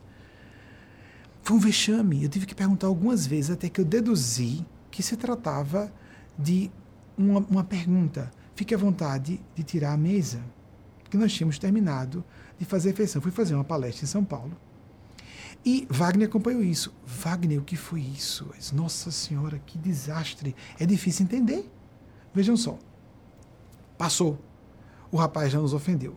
Mas vejam que situação pior aconteceu. Certa vez eu estava com um rapaz que, um taxista, um rapaz negro de São Paulo capital. Eu estava muito cuidadoso. Um taxista, geralmente lá vai o classismo brasileiro, o elitismo brasileiro costuma tratar pessoas que trabalham prestando um serviço como inferiores. Eu não faço isso. Então eu tive cuidado de puxar a conversa com ele. Ainda mais o rapaz era negro, muito cuidado. Então, num certo momento, ele disse: Nossa, mas você é impressionante, você é do Nordeste e parece uma pessoa culta. Aí eu disse: Veja bem, é, nós e, e, falam português certo. Aí então, veja bem, vocês estão acostumados com pessoas que são exiladas da fome que vêm para cá. As elites do Nordeste falam o português muito bem falado, inclusive melhor que em São Paulo, porque vocês em São Paulo têm muita influência de imigrantes e falam português errado. Esse rapaz ficou enfurecido. Nós, os paulistas, não falamos português errado. Aí veja bem. Eu tive que então. Eu estava mais jovem, foi nos anos 2000, início dos anos 2000. Aí eu fui dar todos os argumentos porque havia erros na fala, no dia a dia, na rua, a fala do português. Do português. É um dialeto, a fala, é outro português. Vocês usam regência, as regências erradas o tempo inteiro, vocês concordam os verbos, e a pessoa. É, pro, problemas de concordância nominal e verbal o tempo inteiro. Você acabou de usar o verbo na segunda pessoa, está me tratando por você. Isso é erro. Nós ouvimos erros o tempo inteiro na fala de vocês, porque era um rapaz instruído. Interessante. É, ele estava fazendo um bico como taxista, um rapaz instruído. E eu estava com muito cuidado, porque está na função taxista, e no Brasil isso é considerado um motivo de desprezar a pessoa, porque era negro, e, as, e há muito racismo, mas o rapaz resolveu discriminar por ser do Nordeste. Isso, isso é ignorância. Sim, nós do Nordeste falamos um português mais puro, porque nós só tivemos duas colonizações, duas influências básicas no português. Quando se fala de português mesmo. Todos no Brasil sofremos a influência dos idiomas de origem negra e de origem indígena, mas eu quero falar apenas de origem europeia. De origem europeia, só sofremos influência de dois grandes grupos linguísticos. Nós sofremos uma colonização portuguesa no Brasil todo, mas apenas no Nordeste nós sofremos a colonização holandesa. Equipe de bastidores, vocês podem produzir, por favor, um slide. É, deve ser fácil encontrar na internet. Brasil holandês, Brasil Holanda. No século XVII, no mesmo século em que houve aqui na, na primeira metade do século XVII, os holandeses vieram para aqui, para essa região de Nova York. Em Manhattan, o primeiro assentamento europeu nessa região foi de holandeses. A mesma coisa aconteceu no Nordeste do Brasil. Em 1624, entre 1630 e 1654, acho que é isso, nós sofremos colonização holandesa forte, significativa. Há muitas regiões do Nordeste do Brasil com pessoas, como no sul do Brasil, de pele muito clara e de olhos azuis. Mas isso não qualifica ninguém. Não é? É, não qualifica. Mas até isso. Então nós batemos, eu tenho impressão, isso é mera especulação, que nós batemos as consoantes mais do que os portugueses da origem, de origem lusitana mesmo, portugueses de Portugal. Porque os portugueses tendem a engolir as, as consoantes e nós pronunciamos mais, como aqueles e aquelas que usam idiomas próximos ao alemão que pronunciam mais batidas as palavras, as consoantes. Por exemplo, no Paraná, acho tão interessante que se for teté, eles pronunciam T. Se for teiti, é que pronunciam ti. Curitiba, por exemplo. Se for dé, dé, pronuncia D, grande. Se for de di, pronunciam di. É bem curioso porque isso pressupõe alfabetização, que se uma pessoa é, faz o chiado no lugar errado ou o gingado no lugar errado. As, as regiões com muita influência, veja o interior de São Paulo, tem o Teté, Teiti, vocês já viram isso? Que algumas regiões ainda tem, o Gente, não é? No Rio Grande do Sul também, nem sempre se chi, se ginga, por causa da influência europeia, italiana e alemã. Pois bem, tivemos uma fortíssima colonização holandesa. Somente o Nordeste teve colonização holandesa, nenhuma outra parte do Brasil.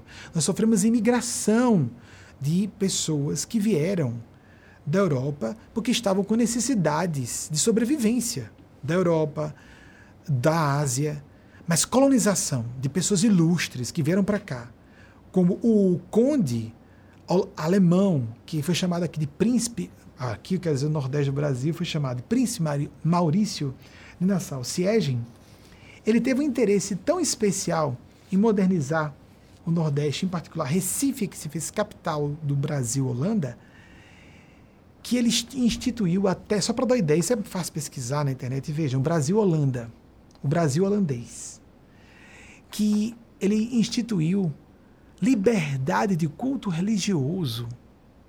Dá para imaginar isso no Brasil do século XVII, porque foi o Brasil holandês, que foi só no Nordeste.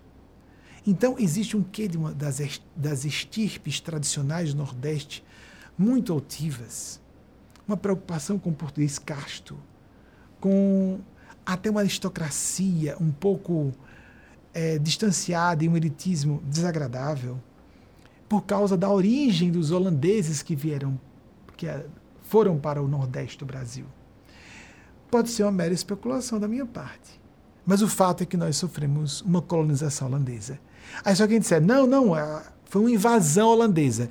Invasão holandesa é a perspectiva histórica do império coloniz colonizador português.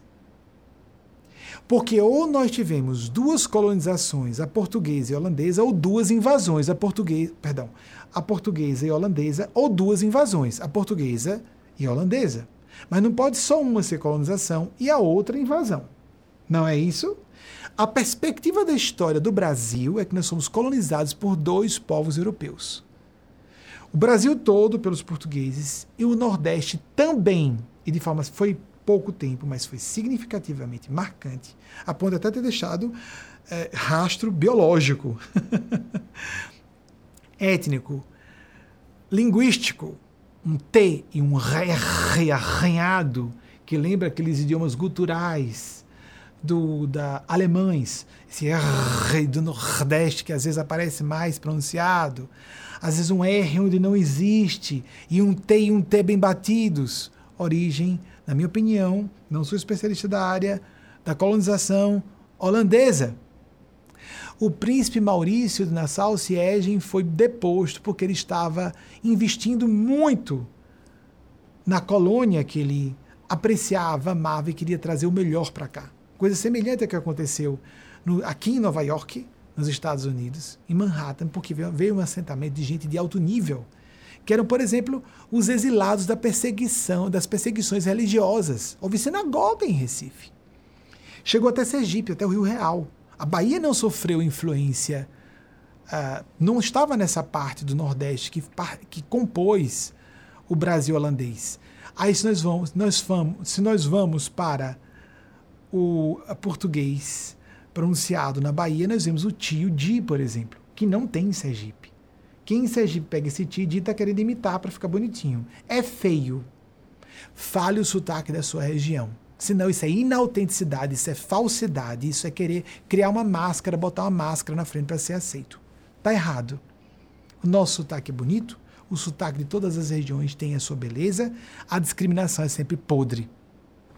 Então vejam só, Vejam que o cara que sofria racismo, que sofria elitismo e aparofobia, aparofobia por ser um taxista, me discriminou e não aceitou dizer que no Nordeste nós falávamos corretamente. Veja bem. As pessoas que estão na excelência do Nordeste vêm para o Sudeste, são excelentes aqui, vão pros, pros, e vão para essa região de New England. Eu conheço sergipanos que são pesquisadores aqui, da minha geração. em centros universitários daqui. Quem é muito bom não sai daqui, não, gente. Vem, faz um curso, e eles dão um jeito de segurar o sujeito. Há uma tradição norte-americana de importar inteligências do mundo inteiro, onde houver. Inclusive, cientistas nazistas foram trazidos para cá. Bem, chegando ao aeroporto, falei quando voltei, em 1996, maio de 96, pela primeira vez dos Estados Unidos. Mas vocês não sabem que vexame, pior ainda, nós passamos, a palavra bem do Nordeste, vexame. Que situação constrangedora, que embaraço. Principalmente para a moça que foi nos buscar, a anfitriã que foi nos buscar no aeroporto. Eu estava com uma de minhas irmãs biológicas, eu estava de terno, essa minha irmã estava com um taiezinho, mas um taié mesmo que tinha até, até gravata. Uma coisa meio estilosa. Ela resolveu botar gravata no taié dela. Essa minha irmã muito bonita, eu me sinto uma pessoa normal, mas chegamos, o saguão do aeroporto esvaziou. Não era a era do celular ainda. Já existia celular no Brasil, mas nós não usávamos. Nem a moça que estava nos esperando também era uma pessoa do Sudeste. Eis o problema, de novo. E o saguão foi esvaziando, esvaziando, esvaziando, e a moça, eu olhei, porque tinha aquela senhora um pouco mais velha, uns 15 anos mais velha que eu, aquela senhora que foi nos buscar, mas assim, não deve ser, ela já teria nos procurado.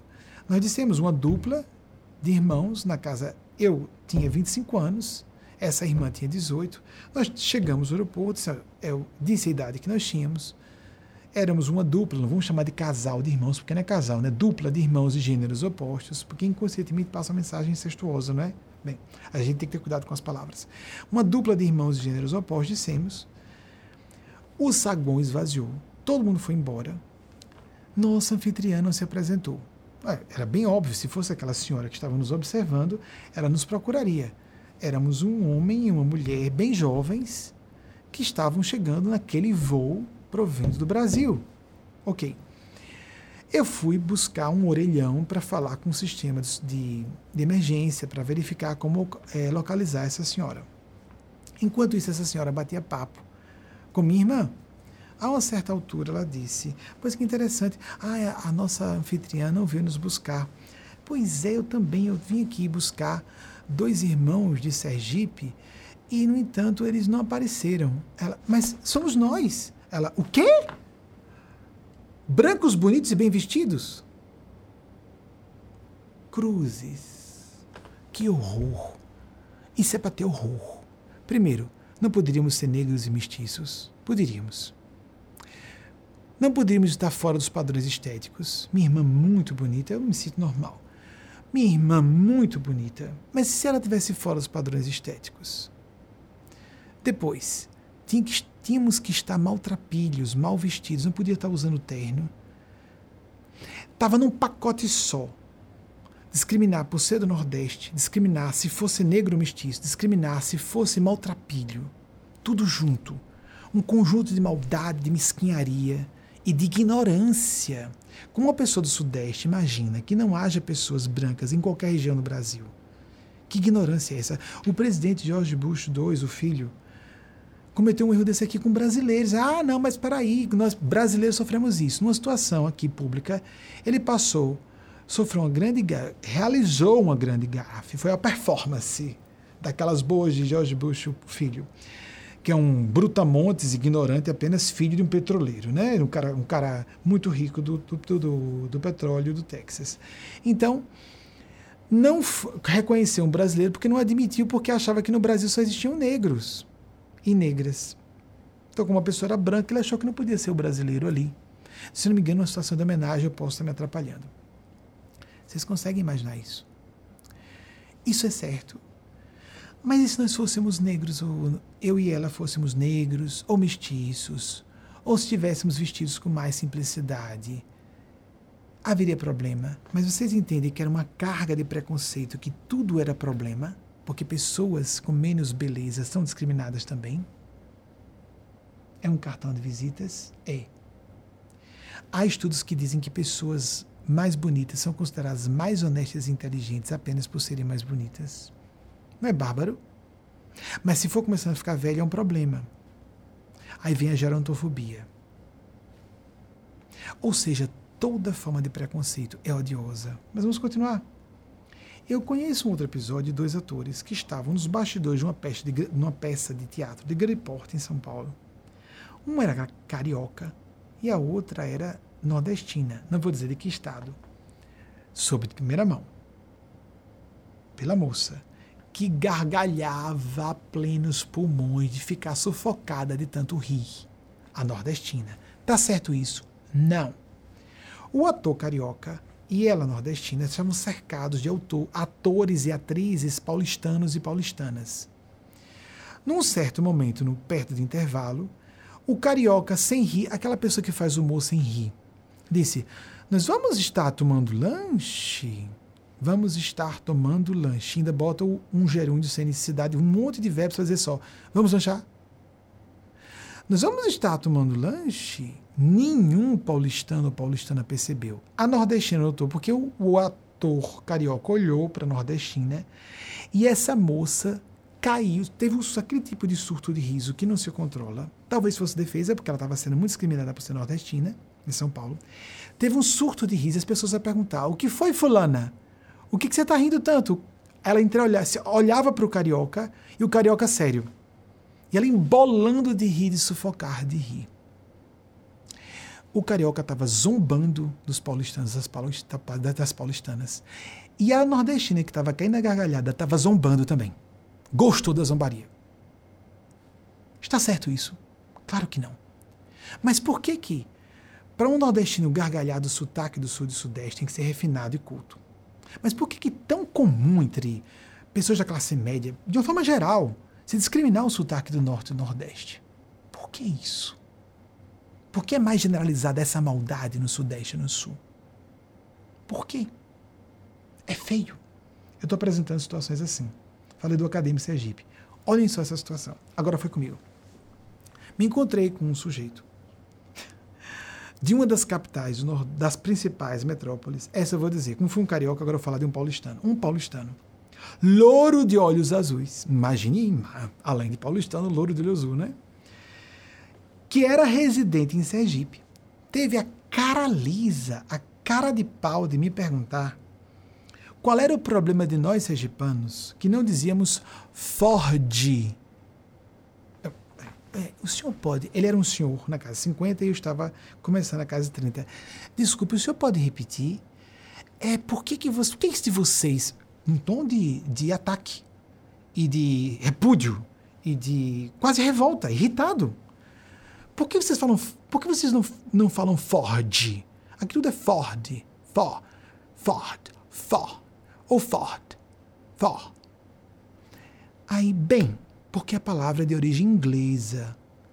E esse Ford. Se você quiser bater, bata, mas pode nem bater. É for. Ou Ford. Porque é um demudo. Isso não é português. Vocês estão botando um D onde não existe nenhuma vogal. É uma palavra de origem inglesa, amigos, até esse ponto. Deus sei E ele insistiu e não se convenceu. Diet, light, site, internet. Diet não tem um TT, vira diet. Internet, internet, internet. Quase não é pronunciado esse T. Mas fala no Brasil internet, site chia até em palavras de origem inglesa. Mas o que eu quero dizer é que eu fui atacado pessoalmente por causa disso. Desculpe, a palavra é de origem inglesa. Vocês estão corrompendo uma palavra de origem inglesa. Já basta corromperem um português. Vocês conseguem entender isso? Que é um absurdo. Todo preconceito é irracional. Mas esse é muito invisível. Os grandes preconceitos são invisíveis. E nós não falamos sobre isso. Mas estabelece uma sintonia. Falou errado. Isso é uma sintonia com as forças do mal. Todo preconceito gera sintonia com forças do mal. Vocês compreendem? Nós, basicamente, só sofremos essa influência da Europa, a portuguesa e a holandesa. Você já tem o um mapa do Brasil Holanda, o Brasil holandês, para poder exibir aqui. Pronto, ali o Brasil holandês, que terminava em Sergipe, vocês percebem? Porque o Rio Real já é na fronteira de Brasil, de Sergipe e Bahia. Então, esse foi o Brasil holandês. O Maranhão, por exemplo, pelo que eu me recorde, eu não sei o quanto isso ainda é, nas classes cultas do Maranhão, eu sou de Sergipe, veja, quase o extremo oposto. É o estado em que o português é mais castiço. Eles usam a segunda pessoa e flexionam os verbos na segunda pessoa. Tu vais para lá, dá-me isso, tu me dás isso, por favor. Usam a segunda pessoa com a flexão dos verbos na segunda pessoa também. Porque a gente ou escolhe falar na segunda pessoa ou na terceira. Não pode uh, uh, usarmos uma segunda pessoa na hora de nos dirigirmos a alguém e, no entanto, o verbo flexionar como se fosse terceira pessoa ou segunda pessoa. Que é o que acontece em todo o Sudeste e em todo o Sul do Brasil, basicamente. De, é, com graus vários, obrigado. Esse foi o Brasil-Holanda que trouxe uma influência poderosa é, do, da, de uma elite intelectual. Os foragidos de perseguição religiosa eram pessoas com maior senso crítico. Houve sinagoga. Judeus, protestantes, católicos conviviam livremente. Jardim botânico, pontes, ruas. Vocês não fazem ideia o que aconteceu no Brasil Holanda, que não aconteceu no Brasil português, de colonização portuguesa, que só estava fazendo extrativismo, arrancando tudo para a coroa é, portuguesa. E tanto, Brasil, tanto a Holanda não gostou que depois o príncipe Maurício, porque ele estava investindo na colônia. Eles queriam também fazer extrativismo como os portugueses. Muito bem. Pronunciamos mais as consoantes que os portugueses até de Portugal, provavelmente por essa influência holandesa, provavelmente já falei sobre as duas grandes colonizações, o mapa do Brasil holandês, já mostrei. Coincidentemente, aqui nos Estados Unidos nós tivemos essa é, colonização mais forte. Começou o primeiro assentamento europeu assim, os centros de inteligência. Vou repetir: não podemos discriminar a pessoa por estar exilada da fome. Nunca eu vi, e está certo Alguém ter vergonha do vovô, da vovó, do bisavô, da bisavó que veio da Itália, da Polônia, da Alemanha, fugido da fome. Ou do Japão, foragido da fome, da miséria. Tá certo, não é para discriminar. Como assim? É um herói. É um sobrevivente. É uma sobrevivente, a pessoa que está lutando. Mas por que tratam os nordestinos assim? Coisa linda, né? Vem para cá. Ah, e, e um tom quase quase ridículo, de falsa abertura a aceitar a pessoa do Nordeste. Não faça isso não, que é feio. As pessoas percebem. As pessoas percebem. As pessoas percebem. Toda forma de preconceito é odiosa. E essa contra o Nordeste é incompreensível. Essa história de dizer, ó, oh, de tal ponto para cima não é Brasil mais é dividir o Nordeste, que não elegeu quem está no poder agora, se desligar do resto do país, que foi a tese do vídeo do Porta, do, do Porta dos Fundos. É realmente é uma pena que as pessoas que são elitistas, aparofóbicas, mesquinhas e perversas, e que tiveram uma pessoa que ecoava a sua maldade, porque sabiam desde o princípio. Sabiam. No momento do voto pelo impeachment de Dilma, esse cara fez apologia à tortura e ao torturador da própria Dilma. Sabiam. Fazia propaganda fazendo símbolos de arma para criancinhas fazerem. Isso é de obsceno para baixo. Sabiam. Disse que queria matar logo umas 30, pessoas, 30 mil pessoas de cara. Que exagero, foi força de expressão. Já morreram quase 600 mil pessoas apenas nas notificações da pandemia. Se considerarmos as subnotificações, quase um milhão de pessoas sabiam a maldade, a perversidade, a mesquinharia brasileiras contra classes consideradas inferiores e o Nordeste considerado inferior, fez com que nós colocássemos uma pessoa que representa essa maldade no poder. Por isso esse assunto aqui é importante. Por isso eu quis colocar calmamente. Eu falo ti, ti mesmo. Eu falo di, di mesmo. E se alguém deixa de me ouvir por causa disso, vá adiante, burrama Vá adiante, criatura perversa, atrás de psicopatas que estão enganando você. Porque fazem um ti e um di onde não precisaria chiar nem gingar. Certo? Porque nós, das elites nordestinas cultas, quando ouvimos uma pessoa, a gente perdoa a pessoa estar trocando os tempos verbais o tempo inteiro a cada frase. Daqui a pouco a gente se acostuma. Só no início. A gente começa a falar. É do sul. É, peraí, é de São Paulo? Não, é, é carioca. É porque tá o eon, o eanto. Ah, é carioca. Ou o ento. Ah, é São Paulo, capital. Ah, já deve ser. Ou então, é, é do sul? Paraná, Santa Catarina, Rio Grande do Sul. A gente se atrapalha também. Aquilo que foi dito no Porta dos Fundos é verdade. A gente se atrapalha com a origem. A gente percebe logo uma coisa: o português é errado. Não é só o tio de não, é o português errado, falado errado. Muito errado. É permitido um português vernacular uma série de falhas. Todos cometemos erros de português. Há vícios de certas regiões. Mas como no Sudeste e no Sul, não, não há. Não tem nível de comparação com as classes cultas do Nordeste as classes cultas do Sul e Sudeste, não. Na hora de falar, usam um dialeto próprio. Português todo truncado. Não percebe, é invisível para vocês. É invisível, porque estão acostumados, são condicionados. E nós não tratamos como inferiores por falar em português errado. A gente se acostuma. E repito, peguei briga com você, por vocês várias vezes. Mas não admiti quando me trataram como inferior ou me cobraram que eu falasse Ford. Não, não vou falar Ford. Porque é uma palavra de origem inglesa. Me desculpe, querido. Me desculpe. E esse senhor se inflamou, arregalando os grandes olhos azuis, certamente porque o olho azul deveria indicar que ele era um ser superior. Oh, amigos, amigas, vejam, vejam, que nível intelectual primário e moral primário. Por isso estamos vivendo o que estamos vivendo no Brasil. Por isso estamos vivendo o que vivemos. Se alguém vai e migra cedo, o próprio Lula, que migrou cedo do, de Pernambuco para São Paulo, chegou criança, incorporou um pouco do sotaque do Sudeste, é natural, ele faz o tio de, ele chegou criança. Mas se uma pessoa permanece fiel, leal ao seu sotaque, é vista como inferior por quem é moralmente e intelectualmente inferior, porque isso não qualifica nem desqualifica ninguém. Quando uma pessoa é ligeiramente inteligente, ela avalia as pessoas pela inteligência. E quando é ligeiramente decente, ela avalia pelo caráter. Nós somos definidos pelos nossos valores, princípios, inteligência e competência. E não se faz ti-di, ti-di. Por favor.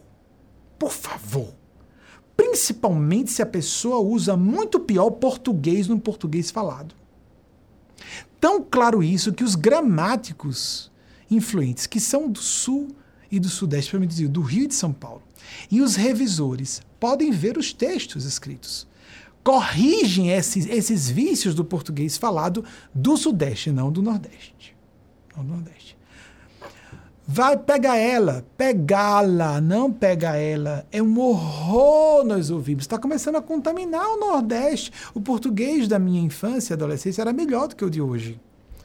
Porque tanta porcariada do português corrompido falado do Sudeste que a gente começou a ser um pouco influenciado. Mas as elites cultas continuam resistentes a isso. Assim mesmo. Mas eu continuei brigando por vocês e brigo até hoje. Mas dizer isso é importante, porque esse tipo de mesquinharia estúpida, isso não tem nada a ver com inteligência, com competência profissional, com cultura, muito menos com caráter, com sentimentos, com idealismo. É essa maldade burra que fez com que o Brasil sofresse na mão de um genocida, porque ele chegou por voto popular. São essas maldades invisíveis que fazem com que nós não entendamos como essas coisas estão acontecendo. E como tanta gente no poder que poderia ter agido desde antes, não agiu e só agora começa a agir, porque essa podridão moral e intelectual, limitação de discriminar pessoas pelo que não é um defeito, e mais, se realmente aquela pessoa fosse inferior, demandaria zelo, cuidado e assistência, e não ataque, o que é covarde. Quando se vai para um tatame, quando se está num campeonato de luta livre, que seja, de qualquer arte marcial, examina-se o peso da pessoa, a idade da pessoa, o gênero, porque tudo isso implica em ser uma luta leal ou não. Eu não posso ser superior para atacar uma pessoa que eu julgo inferior. Eu não posso ser maior para bater no menor. Isso é covardia. Então eu me julgo superior, então eu vou atacar quem eu julgo inferior. Se eu realmente acho que eu sou superior, haja com a dignidade a elegância de alguém que realmente se julga desenvolvido e estende a mão para uma pessoa que precisa. Como vocês estenderam as mãos para seus ancestrais esfomeados, analfabetos funcionais que vieram da Alemanha, da Itália e do Japão. E ninguém fala mal deles e não deve falar mal deles. Nunca deveram falar mal deles. Mas falam mal de nordestinos, analfabetos funcionais, desesperados fugindo da fome, que foram para o Sudeste construir as capitais e tratados como uma ralé. Isso é covardia. Isso é maldade. Isso é perversidade. Pessoas de caráter que percebem que são mais preparadas, entendem que o seu preparo, a sua inteligência, a sua fortuna, o seu poder estão a serviço do bem comum. Ou isso, ou a sintonia com o mal, como nós estamos vendo dramaticamente materializado em nossa política brasileira do momento. E espero que isso cale fundo, quem se incomodar com isso está se incomodando com seu ego, sua maldade, sua hediondez e merece o governo que tem, e merece o que sofre, e merece as confusões que padece. E a nordestinos e nordestinas, nortistas, não abaixem a cabeça. Reajamos à altura. Nunca discriminamos quem fala o português errado do Sudeste do Sul. Não discrimine o nosso português muito melhor, muito mais próximo das regras gramaticais do português escrito. Inclusive na fonética. Até na fonética. Fonética. Não tem, T, não tem um CH aqui. Tica. Porque senão seria teotó. Pachu. É patético. Patético. Por que não é, é patético? É bizarro. É bizarro. É burro. É mesquinho. É covarde é esquizoide. É esquizoide. Há pessoas que no sul, no sudeste, têm orgulho de suas origens europeias, como se a Europa existisse. Europa é um conjunto de tribos brigando há, mil... há vários séculos, que não se entendem até hoje. Não existe uma Europa. Mal consegue, acabou de acontecer o Brexit. Mal conseguem se entender. Até hoje. Brigam há séculos. Ninguém é superior por ter origem europeia. Ninguém é superior por coisa alguma. Nós não somos os nossos corpos, somos a inteligência e o caráter. Posso falar como um homem branco, com um homem cisgênero, com um homem que está aqui em Nova York. Não vim de São Paulo, não vim do Rio de Janeiro, vim da menor capital do Nordeste, da menor capital do Brasil. Nicoleles foi desqualificado por ser brasileiro, muito menos eu por além de ser brasileiro, vir da menor capital do Brasil. Dessa forma digo: tenham vergonha! Porque vocês estão passando vergonha. E mais do que ter vergonha, porque vergonha é ego. Tenham consciência. Botem o orgulho no lugar certo. A aristocracia, a distinção está. Se eu tenho inteligência, se eu tenho consciência, eu tenho que servir pessoas que precisam. Como um pai e uma mãe que cuida de uma criança ou de um adolescente. Um professor ou uma professora com crianças do ensino fundamental. Tenho o dever de servir. As pessoas querem subir o poder para usar o poder a benefício próprio. Isso é falta de caráter como nós vemos com frequência nos postos de poder, um percentual de psicopatas maior do que o percentual de psicopatas da população. Por quê? Por isso. Porque essas pessoas estão usando a máscara do serviço ao bem comum para benefício e locupletação pessoais, quando não apenas o seu grupeiro de famílias biológicas. Uma coisa instintual e diabólica. Porque nós não podemos ser apenas animais. Porque temos um cérebro humano, então somos diabólicos, somos, dia somos diabos e diabas. Abaixo essa hipocrisia, essa baixaria. Isso é tão grave que eu já me vi em situações chegar no ambiente e mudar, fazer a brincadeira de mudar o sotaque e fazer de conta que sou de São Paulo do Rio e ser tratado de uma forma. Daqui a pouco muda o sotaque e a pessoa bota meu sotaque original e a pessoa muda o comportamento. E eu continuo com meu sotaque até o fim. Não vou mudar meu sotaque para me submeter à mesquinharia e à maldade de ninguém. Essas pessoas apenas se revelam. Essa pessoa não presta. Ela me discriminou apenas por isso. Assim como eu disse quando me declarei gay publicamente. Algumas pessoas se afastaram do nosso grupo. Graças a Deus, se eu fosse hétero, eu não saberia que essa pessoa é tão mesquinha, tão medíocre, tão baixa a esse ponto. Não está nos evangelhos de Jesus nada contra mulheres, contra negros, contra mestiços e mestiças negras, contra LGBTs. Nada nos quatro evangelhos. As pessoas citam Paulo, Moisés. E para a ciência, esse é um assunto resolvido há muito tempo. Enquanto formos perversos, teremos governantes perversos. Enquanto formos pessoas que estão preocupadas em levar vantagem pessoal e zombar pelas costas de quem a gente julga inferior, se alguém é deficiente, nós temos que ajudar a pessoa. Como eu falei com o Delano, Delano chegou do Rio, D, você tem o vício normal do Rio de Janeiro de trocar a pessoa, os tempos verbais e as pessoas. Você quer que eu corrija você ou não? Porque é normal. É, um, é uma espécie de regionalismo, um dialeto de vocês, diferente do português escrito. Não, por favor, me ajude. Então, eu fui ajudar com um português mais castiço que o dele, porque sou o português das classes cultas do Nordeste. Nós usamos um português mais puro. Ponto. Dever nosso servir. Mas o que acontece é que quem usa um português inferior quer nos atacar usando um português corrompido e pobre. É um português de rua pobre. É um português falado distanciado da norma culta. Ponto. Se nós perdoamos quem fala mais errado, por que quem fala errado quer nos atacar por falarmos mais certo? Vocês vejam como é irracional e diabólico o preconceito. É muito comum grandes gays na história. E Alan, Turing foi condenado à castração química e não se sabe se morreu de suicídio ou não. Alan Turing, 1912, 1954. Obrigado. Está quase encerrando. Esse tem Michel Pepe também, não é? Michel Pepe ainda está entre nós, de 1962. Miguel Nicoleles, parabéns se receber essa mensagem. Você é mais gênio ainda por ter surgido em um centro menor, São Paulo, para vir ser professor dos caras aqui das caras aqui. Porque quando a pessoa é muito boa e passa por aqui, eles seguram, dão um jeitinho de segurar. Criam tais circunstâncias para a pessoa que ela não queira voltar para casa. É assim que eles funcionam. Então ele tem que estar acima da média dos colegas dele. Sim. Só pelo fato de ser brasileiro. Porque ele não está usando o idioma primário dele aqui. Só pelo, aspecto da barreira linguística, que não é bobagem. Não é bobagem. Então, se alguém ouve, por exemplo, os americanos, quando vinha Carl Gustav Jung veio aqui, no século passado, visitar, as universidades, as universidades americanas ficaram pasmas. Aquele homem culto, inteligente, falando inglês bem carregado no sotaque germanofônico. Uau! Ele está nos ensinando e ele nem fala o nosso idioma. Direito. Porque não é o idioma dele. Uma amiga aqui, Diferente de nós latinos, somos todos discriminados. De origem latina.